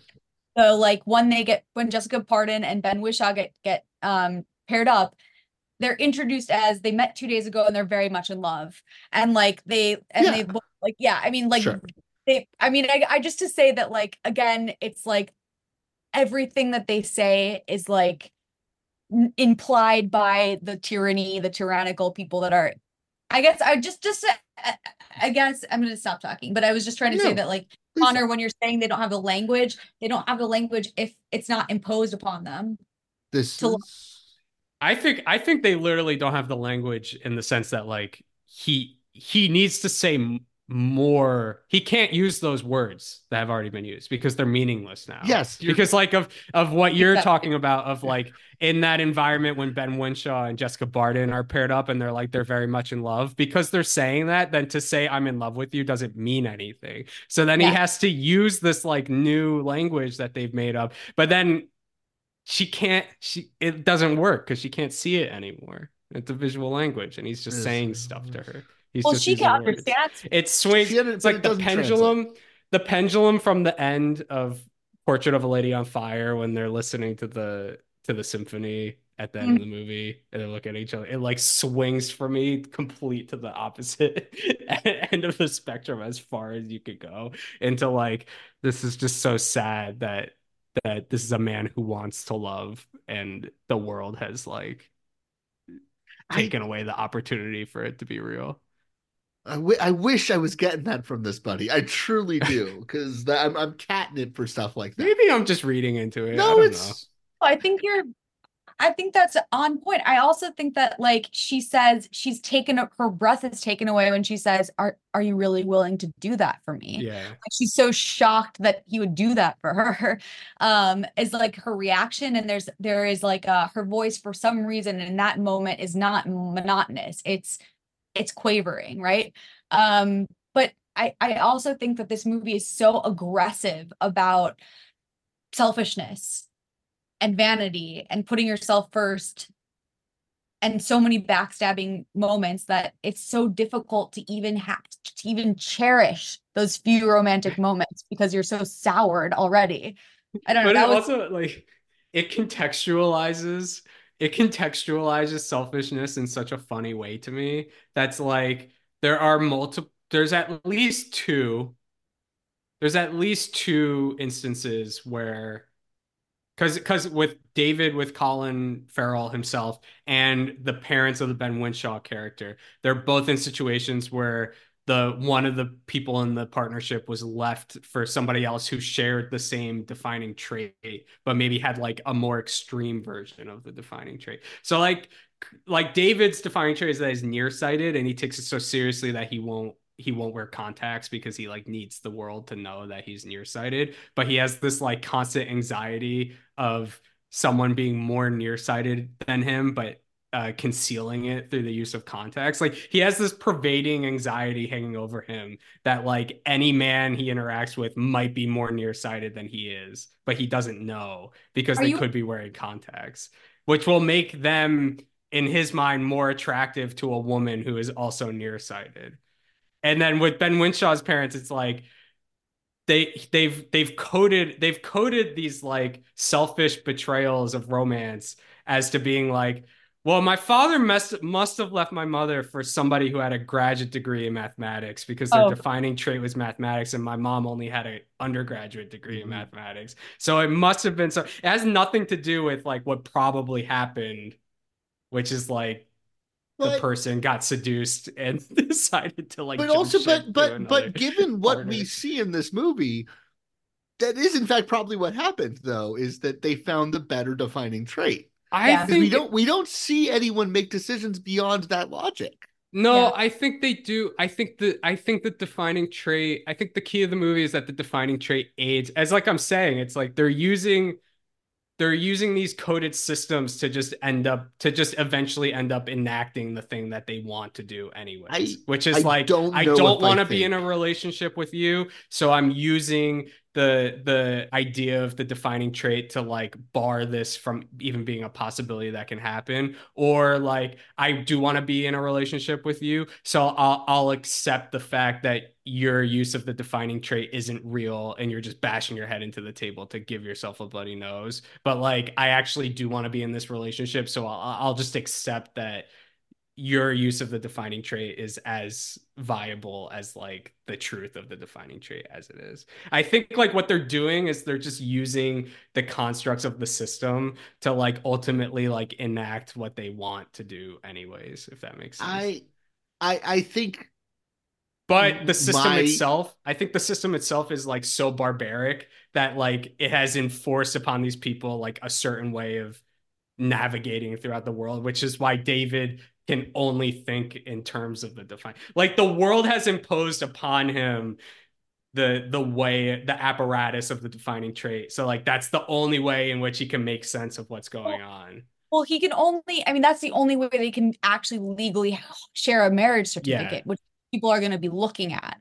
Like he he's totally open to having other defining characteristics. He knows German. He knows how to play the piano. He knows he knows he likes blackberries and and blueberries and raspberries. Like there are other defining characteristics he can he is open to and willing to like share with her. I do think within the world they're forced to mater- like to put it down to some first cause or like there has to be something legally recognizable to to to legitimate their marriage. I, But I think in my interpretation, like if somebody, if his wife is leaving him for another man, there's probably like an actual romantic reason why she's leaving him for the other man, but they're just coding it in these terms of like he's more short-sightedness than than he is. this this is i think my big my big hang up with this movie is i don't actually think there's an any greater emotional truth to anything they are saying. I think this movie is strictly operating on the level of metaphor. And this is why i kind of like called back to you know absurdist theater. And i think lanthimos's like roots in absurdist theater what i feel is this connection to your ionescos and your beckett's is there's that same idea of like the meaningless of the thing has some sort of derived meaning that we can derive from it but it doesn't have any derived meaning for the people it is just a thing that they are doing in the play right? Where where the meaninglessness is almost the function of it. They aren't using it to mask anything because they aren't real people. They're an Well, I don't think they're consciously doing it. I think they're just I don't. They're not real people, though, playing a right? part of the like they're not real people. I don't think the movie is under the illusion that they're real people. I think it's the movie is under the illusion that they are ideas play acting other ideas. I just think the magic of and it's the a lobster strictly intellectual exercise for me. I think the magic of the lobster and why it's probably my favorite Lanthimos film is that when you have actors like Colin Farrell and Ben Winshaw and Rachel it's Whishaw. Weisz- There's no N in his name. Whishaw. Is it not Winshaw? It's Whishaw. It's, it's just Whishaw. It's Wish, or is it it's Whishaw, right? There's an H in there, right? Yeah. Am I crazy? There's like a No, there's a there's H, there's double H in there's double H, right? There's an H in the Yeah. W H. Yeah, it's Whishaw. Ben Whishaw. When when you have actors The like Ben Whishaw and Colin Farrell and Rachel Weisz, like I'm sorry, they breathed the thing that added dimensionality to it that someone like Gerard Carmichael is just like incapable of doing. I See- honestly agree with you, Connor, because I think also like there are too many deviations from that real world to make it totally heartless. Like the woman with butter biscuits killing herself is Yeah. like it's is an uh, example of defiance that like you know anyone could have taken that road. But It's just the fact that he Does cries she when his even brother gets Yes. killed. Yeah. Do they that? even make it clear that she dies? No. Oh yes, they do. No, with butter biscuit girl. No, Because she there's a jumps off the first floor. Are you kidding? There's a whole scene where she's going, uh, uh, like the But- Great Lake But Falls. do they make it clear that she dies? Or does she just so. jump? This is my think so. point, is that she makes a whole point. She even says, like, jumping out of my room is going to be pointless because I'm on the first floor. I need to find a different room. And then she jumps from that room anyway. Yeah. Like, that's barely even an act of defiance. That's an act of desperation, but it's an act of Right. meaningless desperation that she earlier in the movie outlines is going to be meaningless because she's not jumping from a high enough height. Oh, I see. Like okay, that- great. is the, the movie. The movie lays. She sits down and she like talks you through this ten minutes before she does the deed. That she's like doing something pointless just to like draw people's attention to her. That's why I don't read it as like an act of defiance. Okay, I would say you're right. It's not an act of defiance. It's Yeah. an act of desperation. I completely Yeah. agree, but I certainly don't think my thought was like, oh, she can't get access to any other fucking floor because she lives in this like fascist Sure. hotel. I mean, and that, and I didn't think of it past that because it was, it did hit me as so dark and sad. And like, I think that you know, there's a scene where they, when when Shanti Rad is like, we should all be parrots. Let's be parrot friends together. And Ben Whishaw is like, you're an idiot. You're pathetic. You chose the one animal that can talk, and you'll have a list, and you have a, a speech impediment or whatever. Like there are just these moments of like, But is that not, I think, the reason why he wants to be a funny scene. parrot? Because he's What? like convinced, I think he's convinced himself that he wouldn't have the lisp if he was a parrot. Oh, I didn't even think about it that deeply. I just thought that was I just thought that, think, that yeah. those moments are what are like the the like necessary aspects that give it any kind of emotion that feels real. There's Like when they're when they're trying to beat each other up or like, you know, in the most pathetic way and and then, you know, the hotel being like there's a reason why these star these like these uh targets are single people or like are s- or Yeah. what did they say? Yeah. I just I oh, think with the dart gun, yeah, Yeah, they're like they're shoot they're doing shooting practice and like he says to Ben Whishaw, um, as you know, this like movie's really funny. This I is a mean, really it's funny, but it's okay. Yeah. But like to, to to- to break to break that joke down though is like he says there's a reason the targets are single people and not couples, right? yeah, But that's No, not oh I That- that- think that's, that's- what makes it so funny if, to that, me. if, if- like, if that's if that's what he says, like if that's not what he literally says, that's what he's implying, right? Is that Right, right, you're right. not doing target practice on two people. yeah, Yeah.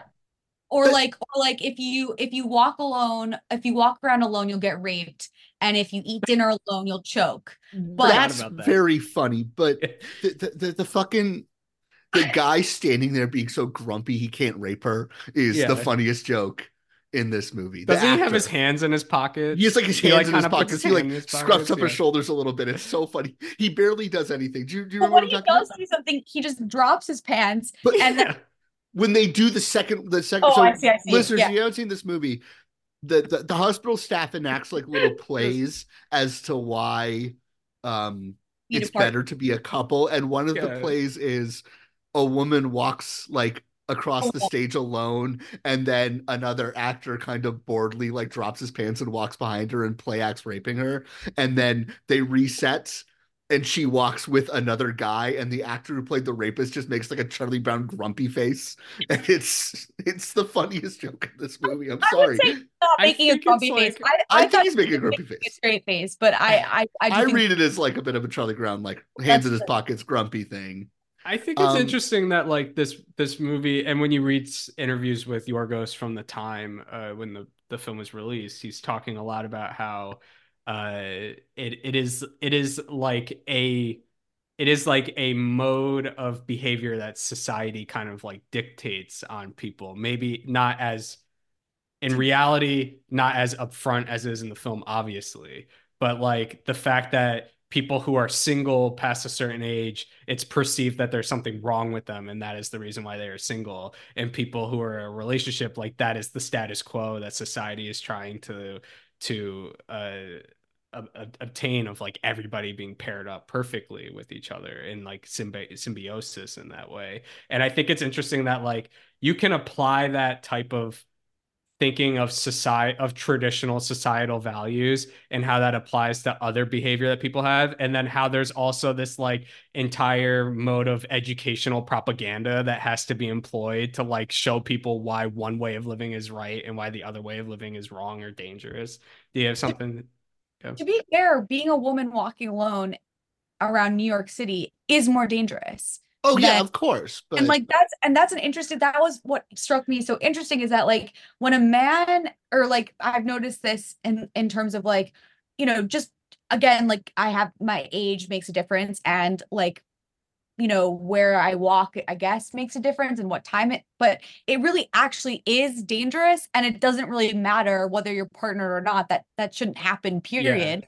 And at the same time and like that is a legitimate interesting thing to think about in in the, the world of i think in the world of the hotel. And then at the same time a man walking with a woman usually draws more attention or so my you know my boyfriend has noticed that when we walk down the street together people are more likely to look at him than when he walks down the street alone because he's with someone else because he's with me um and whereas i notice that no one looks at me when I walk down the street when I'm with a partner.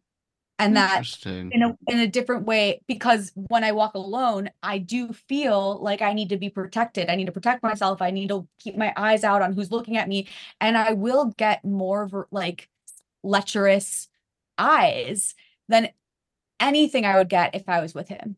And I do think so like and that's hetero like that would be different if it was probably a woman walking with me. Anyway, we don't even have to get into that, but I'm just saying like th- there is a re- there is a way in which society does dictate these kinds of things. I mean, yeah but it's like within the world of the film it's this educational thing of like but it also has the context of like this is the behavior of boys Yeah. and it's the coupling that prevents this behavior from Totally. from taking place in real life yeah I don't think we tell it any better in real life. Oh, how do I want to how do I want to say this? yeah I mean, I think I'm not trying My- to say that no, this is what Yorgos is talking about. no, I'm just but but I no, I think I think my my broader issues with Yorgos's satire, which I think is is rooted in the fact that he so often says this is a movie about how society thinks you're better if you're partnered and he went and then made a movie that is literally about society literally thinking you're better if you're partnered which is very very clever like one-upsmanship of the real world analogy there yorgos right? You're just you're, you're literally laying it out is like mr lanthimos sir we are social animals. Like the, there are thousands of years of biological reasons be, before you even get to the cultural ones Right. of why human beings as a creature are pack animals and that we do pair, we don't just pair up we group up and we're and and, and if you want to say like gender wise people who are loners are looked along as as lesser there's reasons for that beyond the like immediate and the cultural that I think this movie is disinterested in, which is weird because it's a movie about people turning into animals. Like he he seems like he's coming around back to this almost like base biological understanding from the other end and therefore not making the connection between the animalistic like roots of these people and the animalistic roots of the demands being asked on these people. I, think, he's just trying to. Sorry, I I'll was including that because I because these are the questions that I asked myself watching this movie. One of the things I asked myself watching this movie is, well, it is so fucking I'm sorry, it is so unfair that evolutionarily speaking, I have a body that needs Yes. that is is programmed to need someone to protect me. Yes. Where versus in order to like s- s- in order to pass along my DNA, which is uh, the purpose of my existence, right? And as a it, like if we're talking, you know, evolutionarily speaking, and whereas a, a man, regardless of their sexual preference, is created to spread their DNA to multiple partners because that's the most efficient way of of of of keeping his race alive. And I think that is one of the most frustrating aspects of existence because that like you can't fight. That is unfightable. You know, it's not that it's true no matter what, but it is like something that I think about when I'm like, I'm a fucking woman and I don't love that. What I think Yorgos is doing though is he's trying to explicate how these beliefs and these ideas, no matter how valid or true they exist in nature, and how uh, uh, regimented they have become due to like generations and generations of evolutionary biology, is that like even if you if you take a very basic idea that is is very real and and existing and true you can build like a fascistic societal structure on top of that that uses that very basic truth in order to justify a means to an end to like impose behavior upon the subjects of the people Totally. so like even though you have that idea of like maybe women are more at risk when they're walking down the street alone. But if know, you that use sounded- that idea to impose upon a society that all people have to be in a romantic partnership with each other, and that if you're not, you have 45 days to to conform to what we're asking of you, or else you'll get turned into an animal. Like that is more the idea of what he's Well, exploring. It's like I- even these ideas of like these ideas of uh but just uh, essentially like every fascistic society has started s- with some kind of some kind of idea that I, appeals to basic humanity that gets people on board that makes people want to be a part of what's happening and that's how you end up with the normative and the heteronormative and and the the traditional and the and the values Totally. that actually constrict people because of it No, I I completely agree. And I I think that my point was more like this is what it makes me think about. And I Yeah, don't and and I think like at the very least, Yorgos should be credited for like stimulating for like creating something like this, regardless of how reductive it or how easy it is to reduce it to just like a simple or like what you were saying, Cole, about like it's just a movie about X, Y, or Z. Uh, it's just a movie about how people are or single people are not valued in society, right? And making a, a movie That's about that. literally what he said multiple and I agree. just I, I wasn't trying to say, yeah, you're Yeah. right. What Virgo said, even if you take that for face value, it still makes me think about all of these things.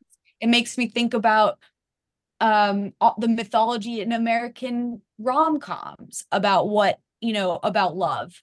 And I like think that for me, the first time I saw it was equating it less to my real real life than it was to like the way in which movies make love seem so easy but and so also like perfect and that perfect perfect harmony and perfect romance does not like perfect pairing does not exist yes. and that i think was was like to me something that i really got out of um the movie when i first saw it rather than apply it to kind of like you know more um than apply it to like the way in which things work in real life it's like movies tell us a lot give us a lot of give us a lot like we base a lot of our ideas about what's possible on media. And i think um his like answer to rom-com romance and prof- you know Disney princesses and princes is you know could be seen as as as the lobster. And I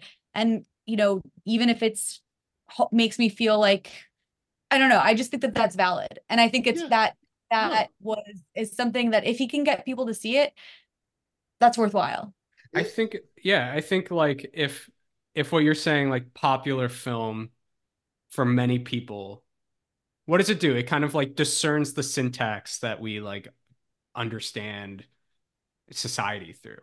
It like discerns the lens and and makes sense through a lot of the Soviets like talked about just the act of editing as like a, Mhm. a form of cataloging, of Mhm. like a form of making sense of society by making sense of time and space by cataloging things and and uh uh putting placing them within the context of each other and if that Mhm. like what popular film does then that's exactly what we're talking about here that's why that's why it's so difficult if you're coming from that basis of movie watching to entering this world and all the characters talk like they're basically just explicating Facebook status updates from 2015 instead of like actually having like real conversations with each other. Like the girl with the nosebleed when she's dancing with Colin Farrell, she just starts listing off like a Wikipedia page, like all of the to get- remedies that get blood like out of garments and stuff like that. And it and that does not read as normal if you're used to watching regular films because it's it's it, this film is acting with outside of that societal normativity that that not only that films like enact upon but are actually kind of the enforcer of like placing upon society It's so funny. I I was so not struck by that sort of like odd, stilted, like anti-human dialogue in this movie. And I think it's because even though I haven't seen the movie in forever, he just cranks that up so much in Killing of a Sacred Deer. yeah that yeah. I watched this and I'm like, oh, this is ordinary. that's I think him cranking it up I think him cranking it up and killing of a sacred deer made me understand the lobster better Because like I saw Killing of a Sacred Deer and I was like, oh, I now better understand the way Yorgos Lanthimos like sees the world and sees his own projects because it's it's like to an nth degree in Killing of a Sacred Yeah. Deer more Oh, than you get in God. this one. It's exhausting. We're gonna talk. We're gonna talk about it. but yeah I it's mean, hard I- not to talk about these two movies in conversation with each other, though. Yeah. Genevieve, Yeah, do you I- like uh Colin Farrell? I love Colin Farrell I think he's amazing Do you have like a first memory of Colin Farrell, like a first movie that you remember seeing him in? I think this is an important thing for us to always like go over with our We're guests, bad. we- especially We've gotten bad about asking people this. You're right. especially as we get deeper into like we are now kind of in the third act of his This like, starts the third act, I would argue that last week does. and you and, I've I thought of- made my I have, case. I have thought about it more. I've thought about it more, and I do feel like I need to do some old business here. And like I've come to the conclusion that Miss Julie is a good film. And Miss Julie is a bad movie. He's tremendous in it. It's a good film, first- and he is tremendous in He's it. so good in it. Genevieve, first call Yeah. phone booth Yes. Oh, Yes. Yes. Yes. Yes. wow, yes, you're a real yes, one. and uh Like back when, or after, like years after it come out. no no I saw when? it when it came out Oh, I remember it and I remember she would have been young the because sweatiness the sweaty the sweatiness of him and He's that very sweaty in that movie. this Yeah. and him just like yeah just being like a disgusting slime ball and i think you know that meshed really well with his public persona perhaps um or like it played to his character but um I, what i remember of colin farrell is his long hair his sweaty face a purple iridescent t-shirt or like button down and um A very expensive Italian suit, according to the costume. Yeah, right. and him film. stuck in a phone booth and uh feeling kind of scared and also like he's a hero like those are my general mem- rem- and I, how old was i when that came out i mean i was probably like That 11 was 2003, It's 2002. Oh, I was- I was two- Yeah. Did you go through the roller coaster of like at one point thinking, oh, this is actually a pretty mediocre actor who's only in bad films? Because I think that's like another thing that uh as one of our more recent guests charlie said like their partner walked in while we were watching a movie it was a bad movie the one that we were watching and their partner just said oh this guy he brings a certain energy doesn't he and Yeah. that's mostly based off of the Colin run between like 2009 and 2012 or 2013 To be perfectly honest, I I've never been someone who likes to read tabloids. That's I'm fair. not I'm not someone who likes to I mean, to be perfectly honest, it it always felt really invasive and gross to read. My mom loved the Inquirer. Sorry, mom, but like that felt so it doesn't feel interesting to me. yeah Um, and so I would not know any of the context. Like I, I, I wouldn't know that Colin Farrell was like a partier, and that def certainly didn't influence. I didn't realize also what a big star he was, or why, because I wasn't charting his like downfall, like his. So I, you know, I, I just knew that I, I knew who he was, and that he was attractive, and that you know I had seen him in this one action movie from back in the day you know and then uh, but i think when i saw him in the lobster i probably hadn't seen him in a movie in a while and i was like yeah i like this guy I think that's Well, most this is this is most I him. think most Yeah. people's thing because for and for Charlie's reference, partners Genevieve, defense they're really Um, bad it- for for for context, yeah sorry. Genevieve, tell me tell me Colin Farrell is this young hot thing, right? Comes onto the scene, does a bunch of big studio movies because he's so beautiful. Most of them don't land. Uh, he kind of builds to this point where he has these like three huge colossal disasters in a row, like three mega bombs in a row. Um, and then basically right after that, he goes away from a little while, and then he comes back and he's in In Bruges, and everyone's like, "Oh, holy shit! Colin Farrell's a real actor." That's two. right. That's 2008. This is 2015. Those seven years are the fucking wilderness for him. He has like a brief surge in 2011 where he's in like high profile movies, but they don't do very well. But it's the basically, Fright Night remake remake Total and, uh, Recall, Horrible Total Bosses. Recall remake. basically, Yeah. you say you hadn't thought about Colin Farrell when this movie came out for a while. It's because his career has been in the dumps. The lead roles are in movies that no one sees. If he's in a higher profile movie, it's a smaller role, and that movie still probably underperforms, right? Like he's he is he broke a fucking mirror or something. He was not Yeah. supposed to be in this movie. really He is a last second replacement. who do was you supposed know? to play? Connor, do No. you know? I don't know Okay. Who is he replacing he comes in to fill in an actor who I think makes perfect sense, not for this role, but for this era. Uh, Jason Clarke dropped out of this movie because much. this is he's this too much of the- a cuck he's this too is much the of a period where they're really trying to make Jason Clarke a big leading man. boy I don't want coming to off steal of that Zero joke Dark Thirty. guy but that's Oh, hard that's God. hard Yeah. i am so glad he didn't get cast oh This my guy god, yeah. But so like it's just the scariest face i've ever seen it's not like he's so fucking good in Oppenheimer, man. He's so fucking good in Oppenheimer.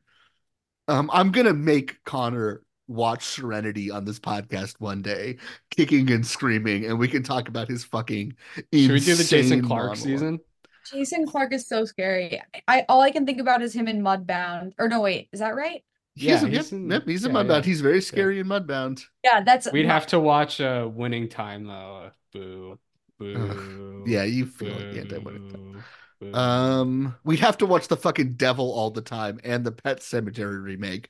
That's my boo right there. He's in also, Wind. He's in Wind River too. Sorry, What? go The ahead devil Oh, he's in I Wind think- River too. Oh, the Ugh. devil all the time is the Tom Holland and Oh, that movie's so fucking bad. See, whenever you whenever anybody says the title of that movie, I think of um the devil. Is it the devil always? Is that the The devil all the time. What's the Devil Uh, Always?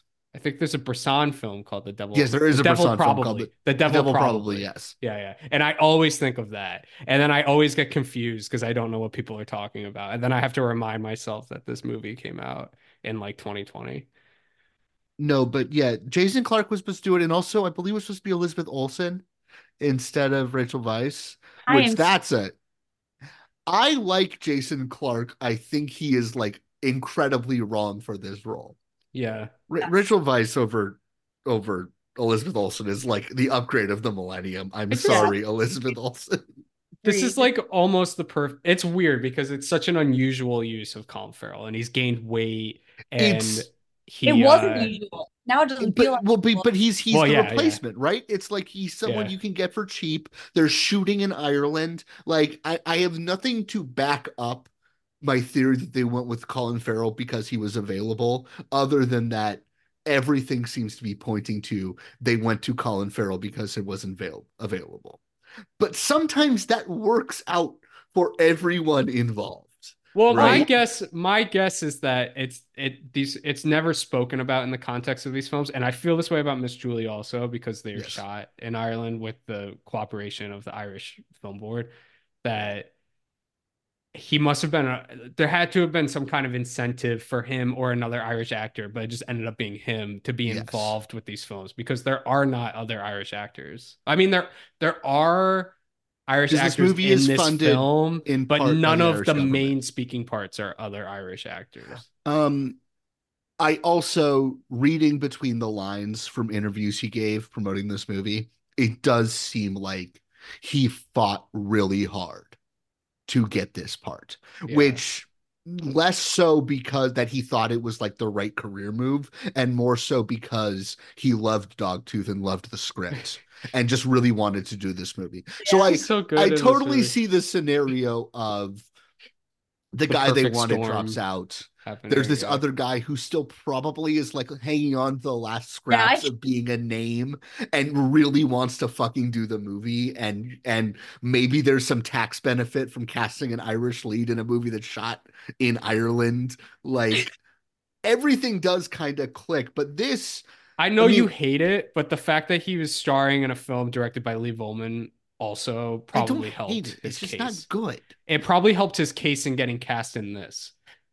I think because that film had not yet been released when he was cast in The Lobster. But I think so many people's response to seeing Colin Farrell in this movie is holy shit, Colin Farrell. I really do feel like that is the big takeaway Absolutely. people have. And it's it's two things. One, it's the physical transformation.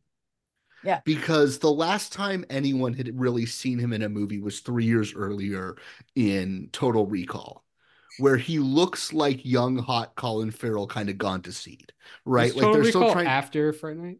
it's after Friday. It's after Friday Night. Yeah. You just don't remember that movie because you can't remember that movie. But so first of all, in he stopped trying to look young and has gained 40 pounds. So he shows up in this movie. It's the highest profile movie he's done in years. And he looks so radically different that Yeah. everyone's like, holy shit. And then he is so next level insanely funny in this movie that I do think it ends up being a repeat of the In Bruges thing, where he's so funny in In Bruges that it made people sit up and take notice. That it is like you kind of have to go away to come back, you know? Mm-hmm. And like that Colin Farrell gets to surprise people again, I think is so key to how this movie is received by audiences as like a Wes Anderson adjacent comedy, which is what most critics like discussed it as. Wow. I just think like It's not if uh, not it's not not Andersonian Genevieve. Léa think- Seydoux in it, you know, like I think even it's not as good as uh, Wes, but even considering like how how t- how the toxicity of the I don't know societal politics whatever you want to call it like even considering that within this film he's playing he's he's playing such like just an inherently likable sweetheart even though he's Yes. like unconcerned with this woman who's jumped out of the window trying to kill herself he he plays such like a naive childlike yes. dare I say, imbecile who is just trying to make his way through this this crazy endeavor and journey that he's been thrust onto. And I just think about at the at the end of the film when he's living in the loner society and the woman who was the maid within the hotel is telling him the story about how her dentist husband Oh my uh, God, wanted yeah. to look into her mouth and she shoved the the drill into his stomach to kill him. Stomach. And it's it is literally the most interesting story that's told in the movie. And Colin's just staring at Rachel Weisz and he goes, "That's really interesting, but uh, I have to go do something over there, so I'll go talk to you." I later." love some batteries. I love Yeah. some batteries. Yeah, I I love love some some batteries over there. Yeah, and just how My batteries to be gone. just how easily he comes across as as that kind of like that little kid that you're just hoping will figure it all out, even though you know he's not going Yeah. to. And that's Oh. something that I don't think Jason Clarke would have been capable Oh of my- in this role. Hell no. Yeah. To, to your point about the butter biscuits, he also after she tells him she's gonna commit suicide if if she doesn't like tomorrow or whatever when she does if she doesn't find the right mate, he's praising himself for the fact that he came up with the best excuse ever to not go for a walk with her and Bob. Yeah. He's like he's like he like he listens to what she's saying, he acknowledges it, and then he's like, and then he thinks about again how good his excuse was. Uh I, I forget like I want to go back to those those lines, but yeah, like he again, it's like there's something so unfeeling about it, but it's also just like about being a child, like so just childish in the like winning or like um coming up with a great excuse and being proud of yourself. rather It's a than- testament to the, There's- it's a testament to his skill that you could watch this movie and just watch Sonny fucking Crockett uh be sad and struggle to put pain cream on his shoulder and believe it. there we, we before we started the recording we were talking about how there does seem to be this like fundamental decency to him as like a persona um Mhm. like beyond the, the acting and i i do think that at the at the crux to so many of the performance of his of his that have like landed with audiences whether they landed in the moment or like were later you know Retrospectively. retrospectively appreciated like something like vice. Um is this idea of like this almost like bastion of, of of goodness kind of battering up against the ugliness of the world that i do think people see this movie and they see that sort of like childish innocence innocence and like this like guy trying to grapple with the ugliness of everything around him? And i do think people are reminded of in bruges right that like you see Oh, that yeah, and you think yeah. about in bruges you think about a home at the end of the world and you think about i don't know what other performances that people like I mean, you I, I think- I mean, you do the Miami Vice, that is the Miami inherently Vice like revisionism the is in full swing in 2015, right? that is inherently like, at the center of phone booth when he takes At the off center as, of like, phone young booth. you're star. so Yeah. right. Absolutely. Yeah. Yes. Yeah. The idea of like this sleazeball who deep down is like a good Yeah. guy who cares about these these women in his life and doesn't want anything bad to happen. but I think, and I and I do think, you know, I I talked about how this movie kind of gets screwed over by the weird delayed release of it. But weirdly, and we'll get into this more next week because I actually think next week is going to be maybe more the real like linchpin of the comeback and where it slots in.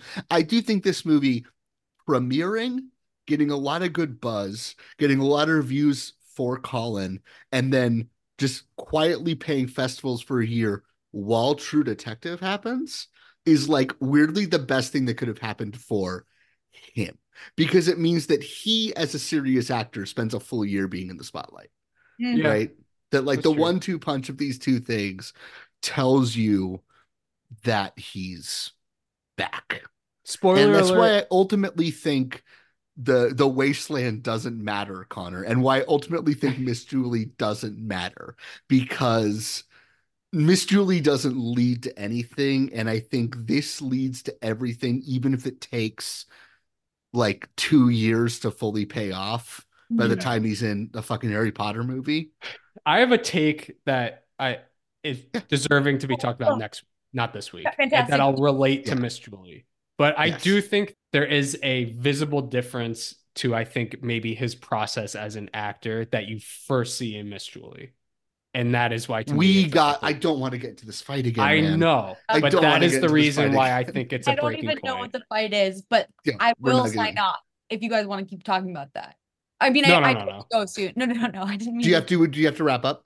I mean, I I have to wrap up. I want to talk more, but my okay. brain level is like I could stay up all night doing this. It's just my comments would get more rambling and less uh coherent or to the point. So um but I just first of all like thank you so much for having me on. This was amazing and I I've been hearing so much about this podcast Cole from Connor and I just I'm so glad that you guys are making it and the topic is great and you guys are both great speakers. Yeah, I mean, we could we could wrap up, Connor, unless like I think all we would have left to do is just like talk about how much we like Ben Whishaw passages and talk about how much we like Je- Jessica Barden and, Whishaw. and Hannah.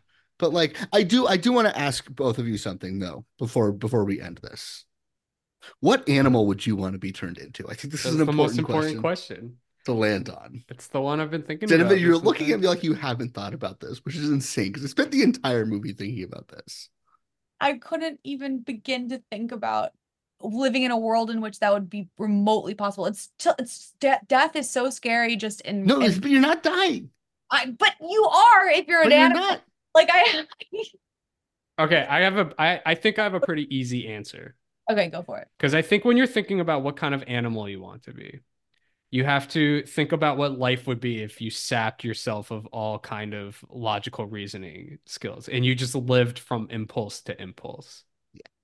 And I think for me, I'm not as good as adhering to this probably because uh, the industry I work in is it hates its employees and they make you work 12 hour work days and they try to kill you. Um, but I'm happiest when I'm eating a lot of protein and picking heavy things up and putting them back down. So I'm just gonna go with gorilla because I think that would probably be like the most fulfilling life for me to live if that was what I did all day long. Tortoise. Tortoise? Tortoise. Tortoise. I was like, You're is- just fucking Do tortoises vibing. go in the water or is that no, turtle? they don't. That's turtle. that's amazing. Turtles go in the water. Tortoises are gonna chill. They just find like a corner and just like chill for 200 years. I think That sounds so. Because Nice. lobsters live. I do. I do. years. I do sometimes think it would be nice to be as stupid as a koala, the stupidest animal. they're oh. high Oh. all the time. That would be good. Yeah. Did you know? Did you know the koalas are so dumb? If a koala is stuck in the rain, a koala is smart enough to understand that it is wet and uncomfortable, but not smart enough to understand why it is wet. They're the stupidest animal. Are they dumber though than chickens? Because don't chickens they'll look up at the sky when it's raining and then they'll drown because their mouth is open. Sure. when up Chickens might sky? also be stupid. Koalas are are very stupid. animals. Okay, so why, why do you want to be a tortoise? They just seem so sedate.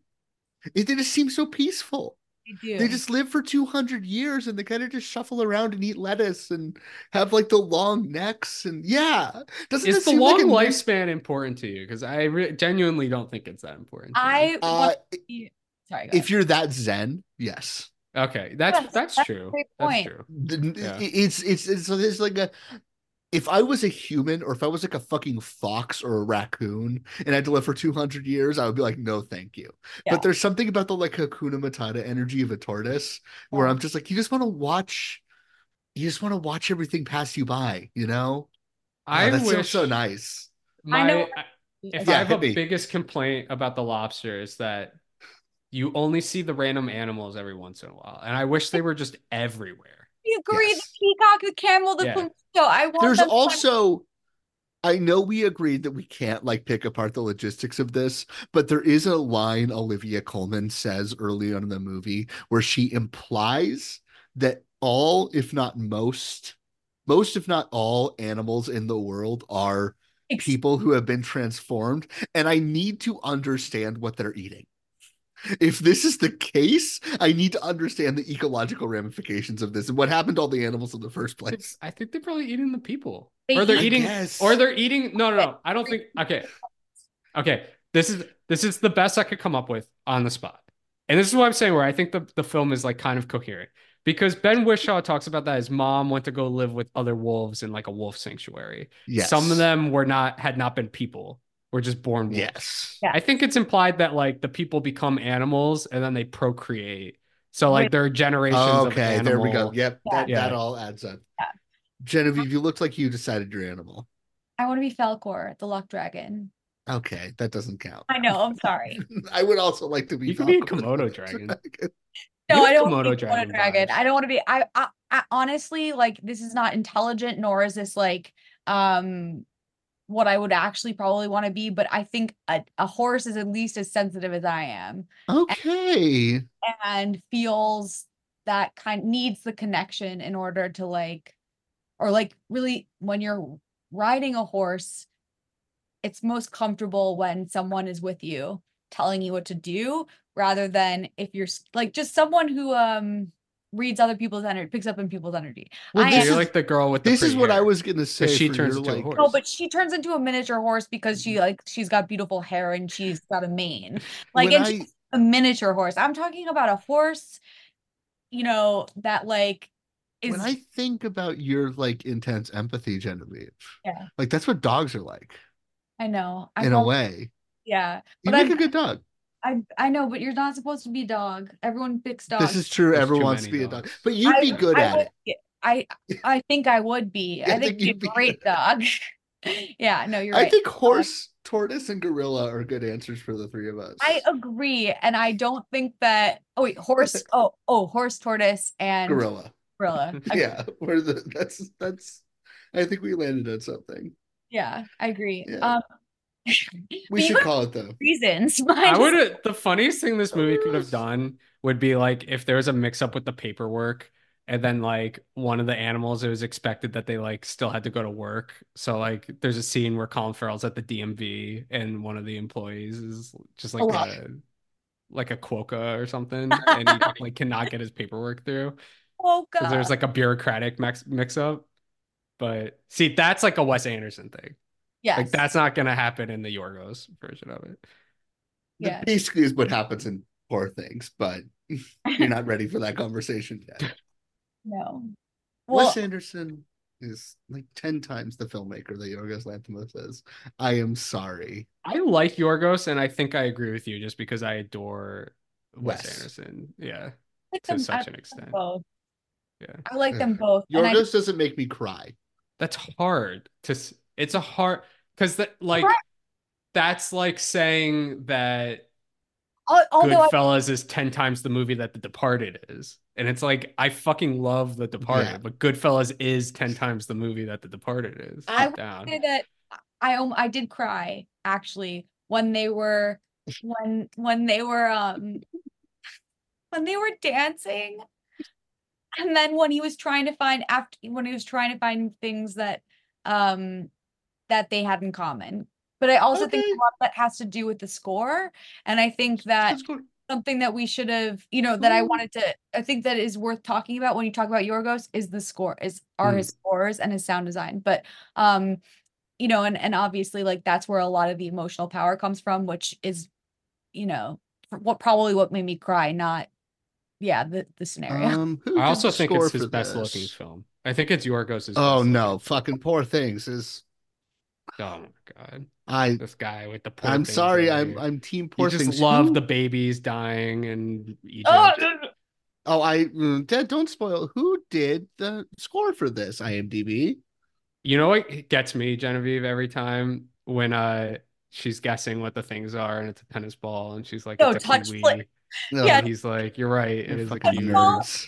It's like touch touch feel play win Yeah. or something touch feel it's something really cutely named that ends in win No, it's just it's just so that is when it becomes heartbreak. That is when the ini- the Exactly. initial instance of it becoming heartbreaking to me when he's lying to her and telling her that she's guessing the things right, even though Agreed. That was, wrong. and that whole scene is is tied up in that scene where he's like trying to find the things, and the the what and whatever that song is is like it's it's definitely a, um, I think it's either Mozart or Beethoven string string arrangement, and if you keep listening to the song, it's really it's it's not it's it's much darker, but that beginning of it that makes my heart swing is that, uh, is the only notes that he really focuses on, um, and that uh and that orchestral choice. I hope that I figure out what it is and I can play it. You guys play it or something. But um And you know what? He kicks that little girl in the shin, so it's six out of five. He five. does kick the little girl in the actually. shins. It's It's very perfect funny movie. when he kicks the little girl Yeah. in the shins.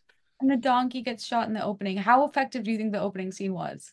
I, I always forget that that's. I always forget. Okay, that that's the way here's- the movie opens. I I cannot divorce this stuff from the context of when I first saw this movie. So, like I said, I first saw this movie at the 2015 Fantastic Fest. Um, now in these days, I was a regular at Fantastic Fest. I've been going for a few years then, um, which meant I knew most of the other regulars and people who were like long running veterans. The year, if I'm remembering the timeline correct, the year before was the year where there was like an unnaturally high number of movies and Fantastic Fest that featured dogs dying, Oh wow. um, culminating in John Wick, which is obviously a movie about a dog dying. And I distinctly remember there being a, which I still think reverberates to this day, growing resentment over the course of the festival about all the dogs that were dying in these like shock value genre movies, right?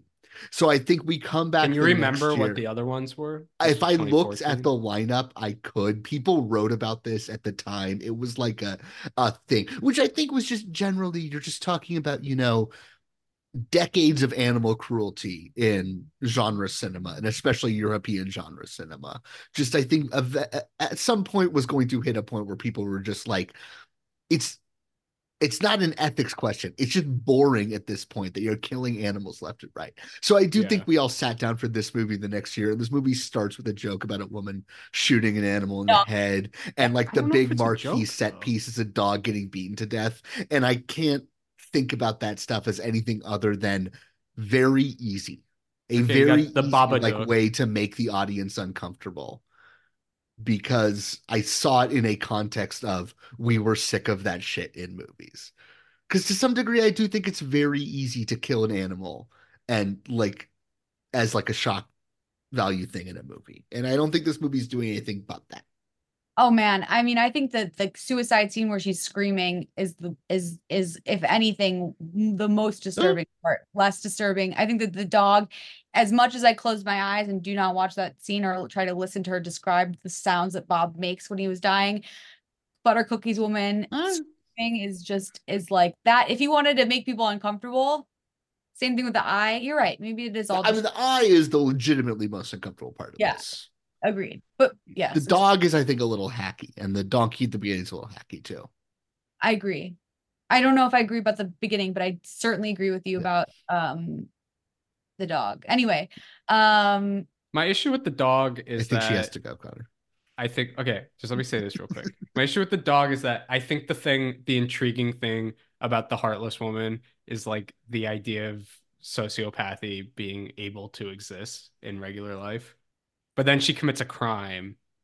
So then it like negates kind of like the power of have, having that character like exist within this space because she's committing it. I think it's I just think it's much more compelling if it's like there are these people who just feel nothing who are just out there in the world and they're not necessarily committing crimes but they have no sympathy and they are just products of this society. But then like the film negates that because she kills Bob. You get what I mean?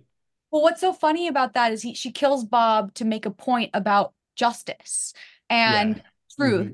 In the system because she goes how would you like why would you ever like don't you know relationships based on a lie is like is no relationship at all or whatever like something really mon- like something really like cheesy like that but to prove that point she kills a dog and Mhm. like that uh, is also kind of like a sociopathic logic i think um that makes it kind of funny I wish there was like a way. I wish there was a way the film could like internalize that without having it be like she kicked the dog to death. yeah agreed You know what I mean? Like I just feel like I feel like it just needed that like extra 10% of a rewrite to be like, can we just figure this out so that it really like like hits home? Yeah.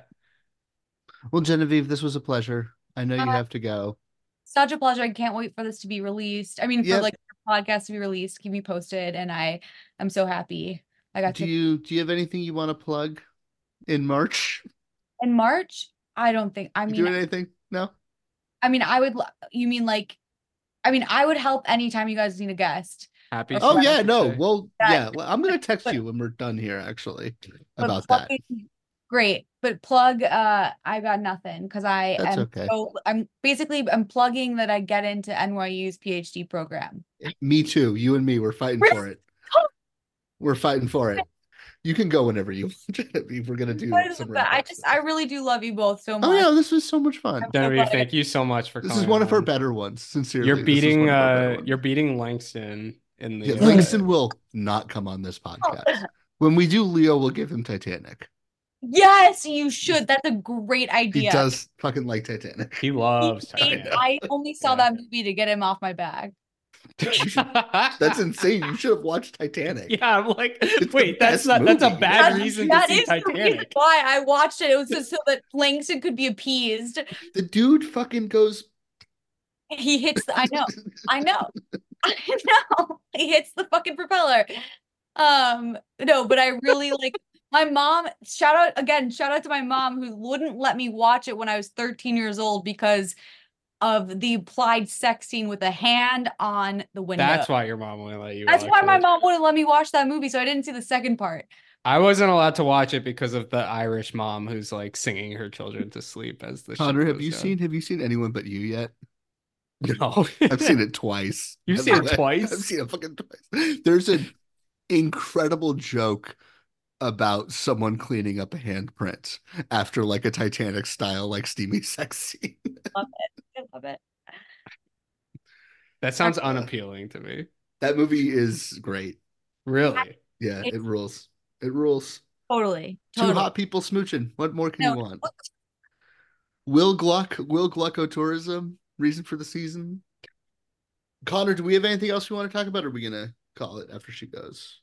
I like this movie a lot. I like this movie a lot Yeah. more this time watching it than I have in the past. Um, I am I really connected with it. I think especially a lot of because. I know you like Poor Things a lot. I've grown. Poor Things hit the Lanthimos note wrong for me. So there is there is something about poor things kind of like slamming all the Lanthimosness into one character mm-hmm. and having the rest of the world be not so esoteric. Esoteric's the wrong word. That's sort of like people in Yorgos Lanthimos speak live a life devoid of subtext Mm-hmm. in a way, even if there is a greater subtext to them. Um, they they seem to think of themselves as living a life devoid of subtext and kind of putting all that into Bella and like literalizing the reasons why Bella, even if I would say I think those parts of the movie that you're hitting on are are good enough that it's still on my top of the year list.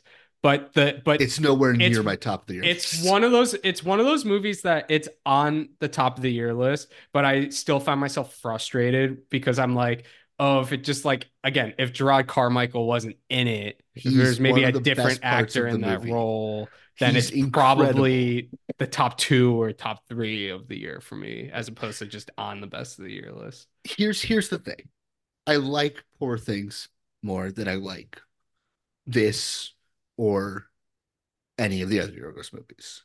But at the end of the day, I got to the end of poor things and I got to the end of this.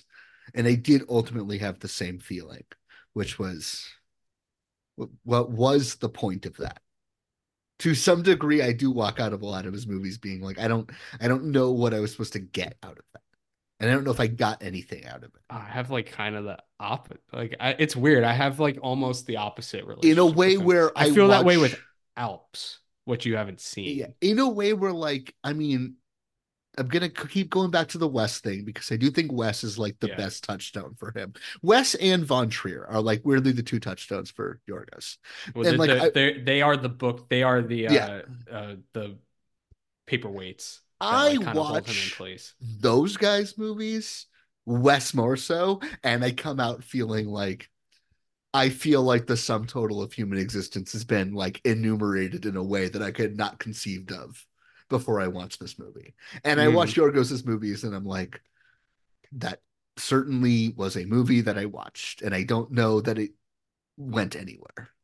I think fundamentally though, when you're watch as you are experiencing a Wes Anderson movie, you have this like undeniable awareness that this is a filmmaker who clearly like experiences clarity and how they how they envision the world around them or how they envision like certain pockets of existence that have like populated throughout time. And i think you have the opposite phenomena with yorgos yorgos lanthimos where like with yorgos lanthimos and and as you say poor things in many ways is is an uh experiment of this entire idea but when you're watching any yorgos lanthimos film it's like society is so strange that I don't understand a single facet of it. And all I'm trying to do with this project is just to understand like one thing a little bit better about like human people, how they live, how they interact with each other. Just to pick out like one facet of it. And maybe if I just interrogate this one idea over and over and over again for two hours, I might like understand something a little bit more about human beings at the end. Where like, as I'm saying, Wes Anderson is like, very much on the opposite end of just having a greater awareness of having a greater clarity of like understanding people better of understanding emotion better of understanding the way people live their lives better than Yorgos Lanthimos does. Yeah, I think at the end of the day, he's just not for me. But I, I am I am glad this movie happened. I certainly do enjoy it, and I'm mostly just glad that like, if you know, I was trying to like dance around this earlier it really does just feel like a weird fluke in a way that this worked out for Colin Farrell and everything else didn't. Yeah, I and part of this why... is the movie is undeniably better. Like, you know, watching this, even if I'm like not super hot on this movie, it is like clear watching this movie that this is like a serious movie on a different level than anything yeah. we've watched recently. I'll and do like better, part of it, I'll do a better job of reading the the like interviews and stuff once we Mhm. get to Killing of a Sacred Deer. Because Yeah. I did not do as well of a job. Well, partly because I remember reading so much about this film as it was coming Yeah, that's in fine. the moment when it was released. I also think that's Um, kind of the Yorgos Urtext in a way. Yeah, but I also just like it is interesting now that there are two more Lanthimos films and going to be a third one shortly on the horizon. And Colin is in neither of. uh, He's not. I, in I want let's table. I want to talk about that Yeah. next time. That seems like a next time conversation. Um, and it yeah, we- seems like a necessary question to ask considering Yes. how successful he is in this and how yes, I've been thinking about think it he is in the in the Uh, succeeding.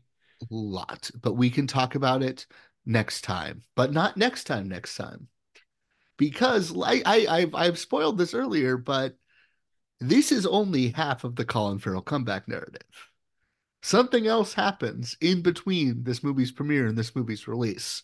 And we'll be back next week to talk about all eight and a half hours of True Detective season two When is when is the air date of the first episode of True, of True Detective season two. Yeah. Let's find out. June 21st, 2015. So about a month after this movie plays Cannes. A month after Cannes. and it is Yeah. it is over by the end of the summer so by the time this movie starts like its second round of festival runs because i i alluded to Can we talk about this for a second now, considering the fact that The Lobster comes out after The Lobster in the, in America is released after True Detective has already run. its what do you want to talk about Just the fact that like previously, as I said, I think I went through this period where I envisioned Colin Farrell as like a very mediocre, attractive actor Yes. who kind of just took up space in uh, unsuccessful blockbusters like a Total Recall. It's uh, really when I'm saying this stuff, I'm really talking about Total Recall and Fright Night. Like those are the two texts I think, and and my awareness, having not seen the film, but my awareness of how big of a bomb Alexander is, and I you know, we've never really said it explicitly in these terms, but the more I think about it, the more I do kind of I don't think it can be overstated how important it is to an actor's career when they are in a bomb that is like such a historic bomb that it derails like a famous auteur's career on Mhm. top of that. It's almost like a compounding effect on like Yes. the negative the, the the negative run that it has throughout like the tail of an actor's career after that. It's like they are not just known for this movie that bombed, but this movie that bombed so badly that it made a good director seem bad because of how bad they are in the movie.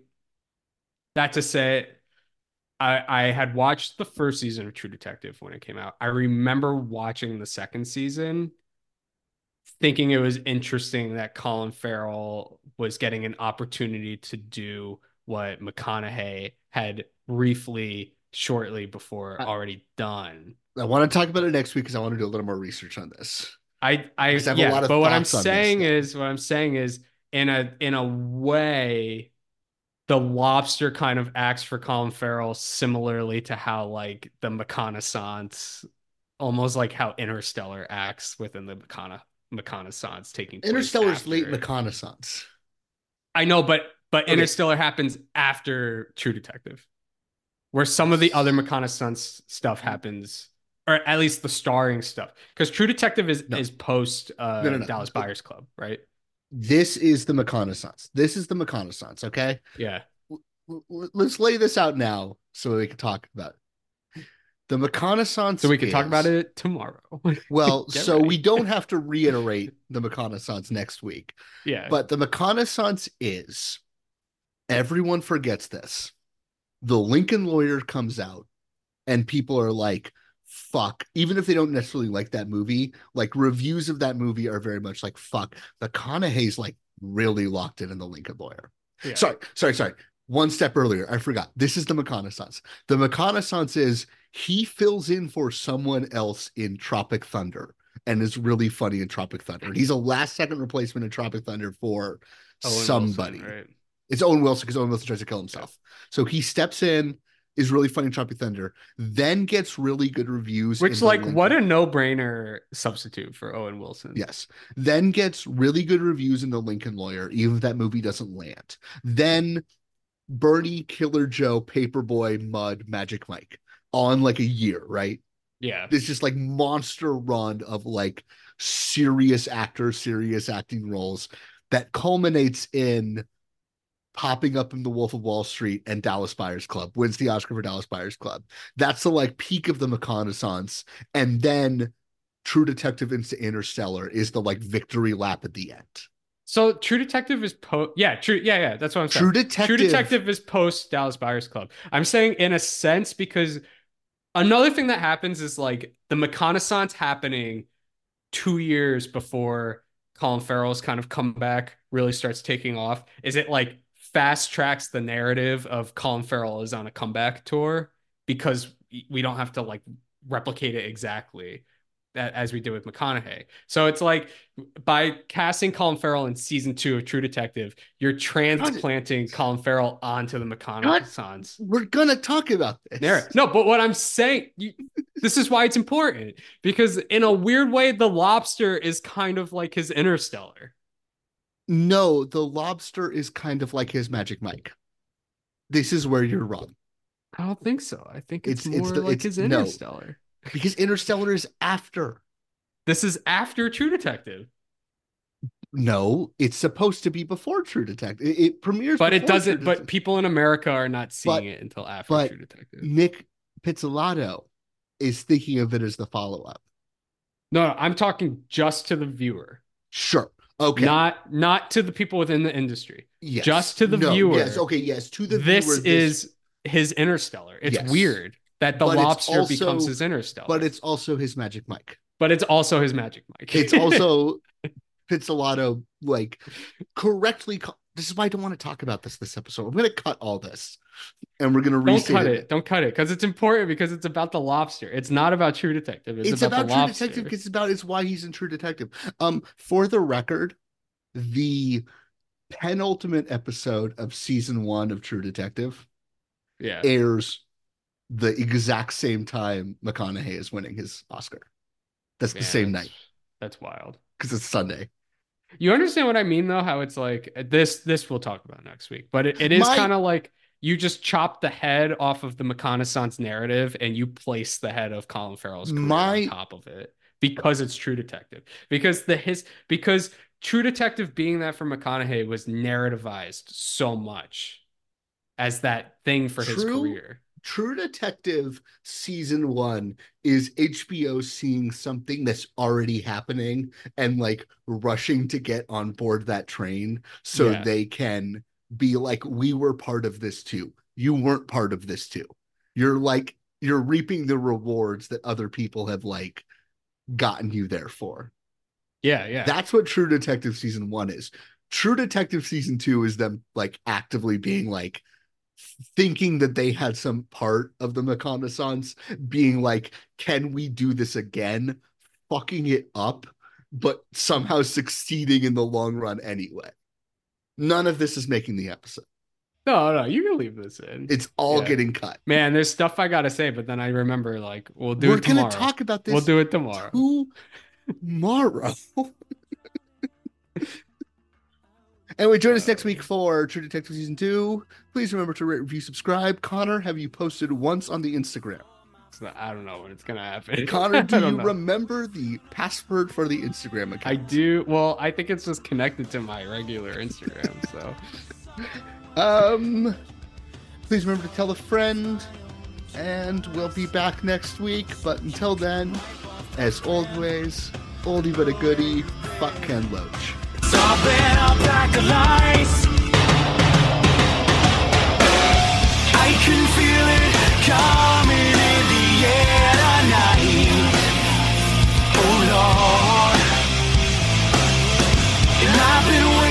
all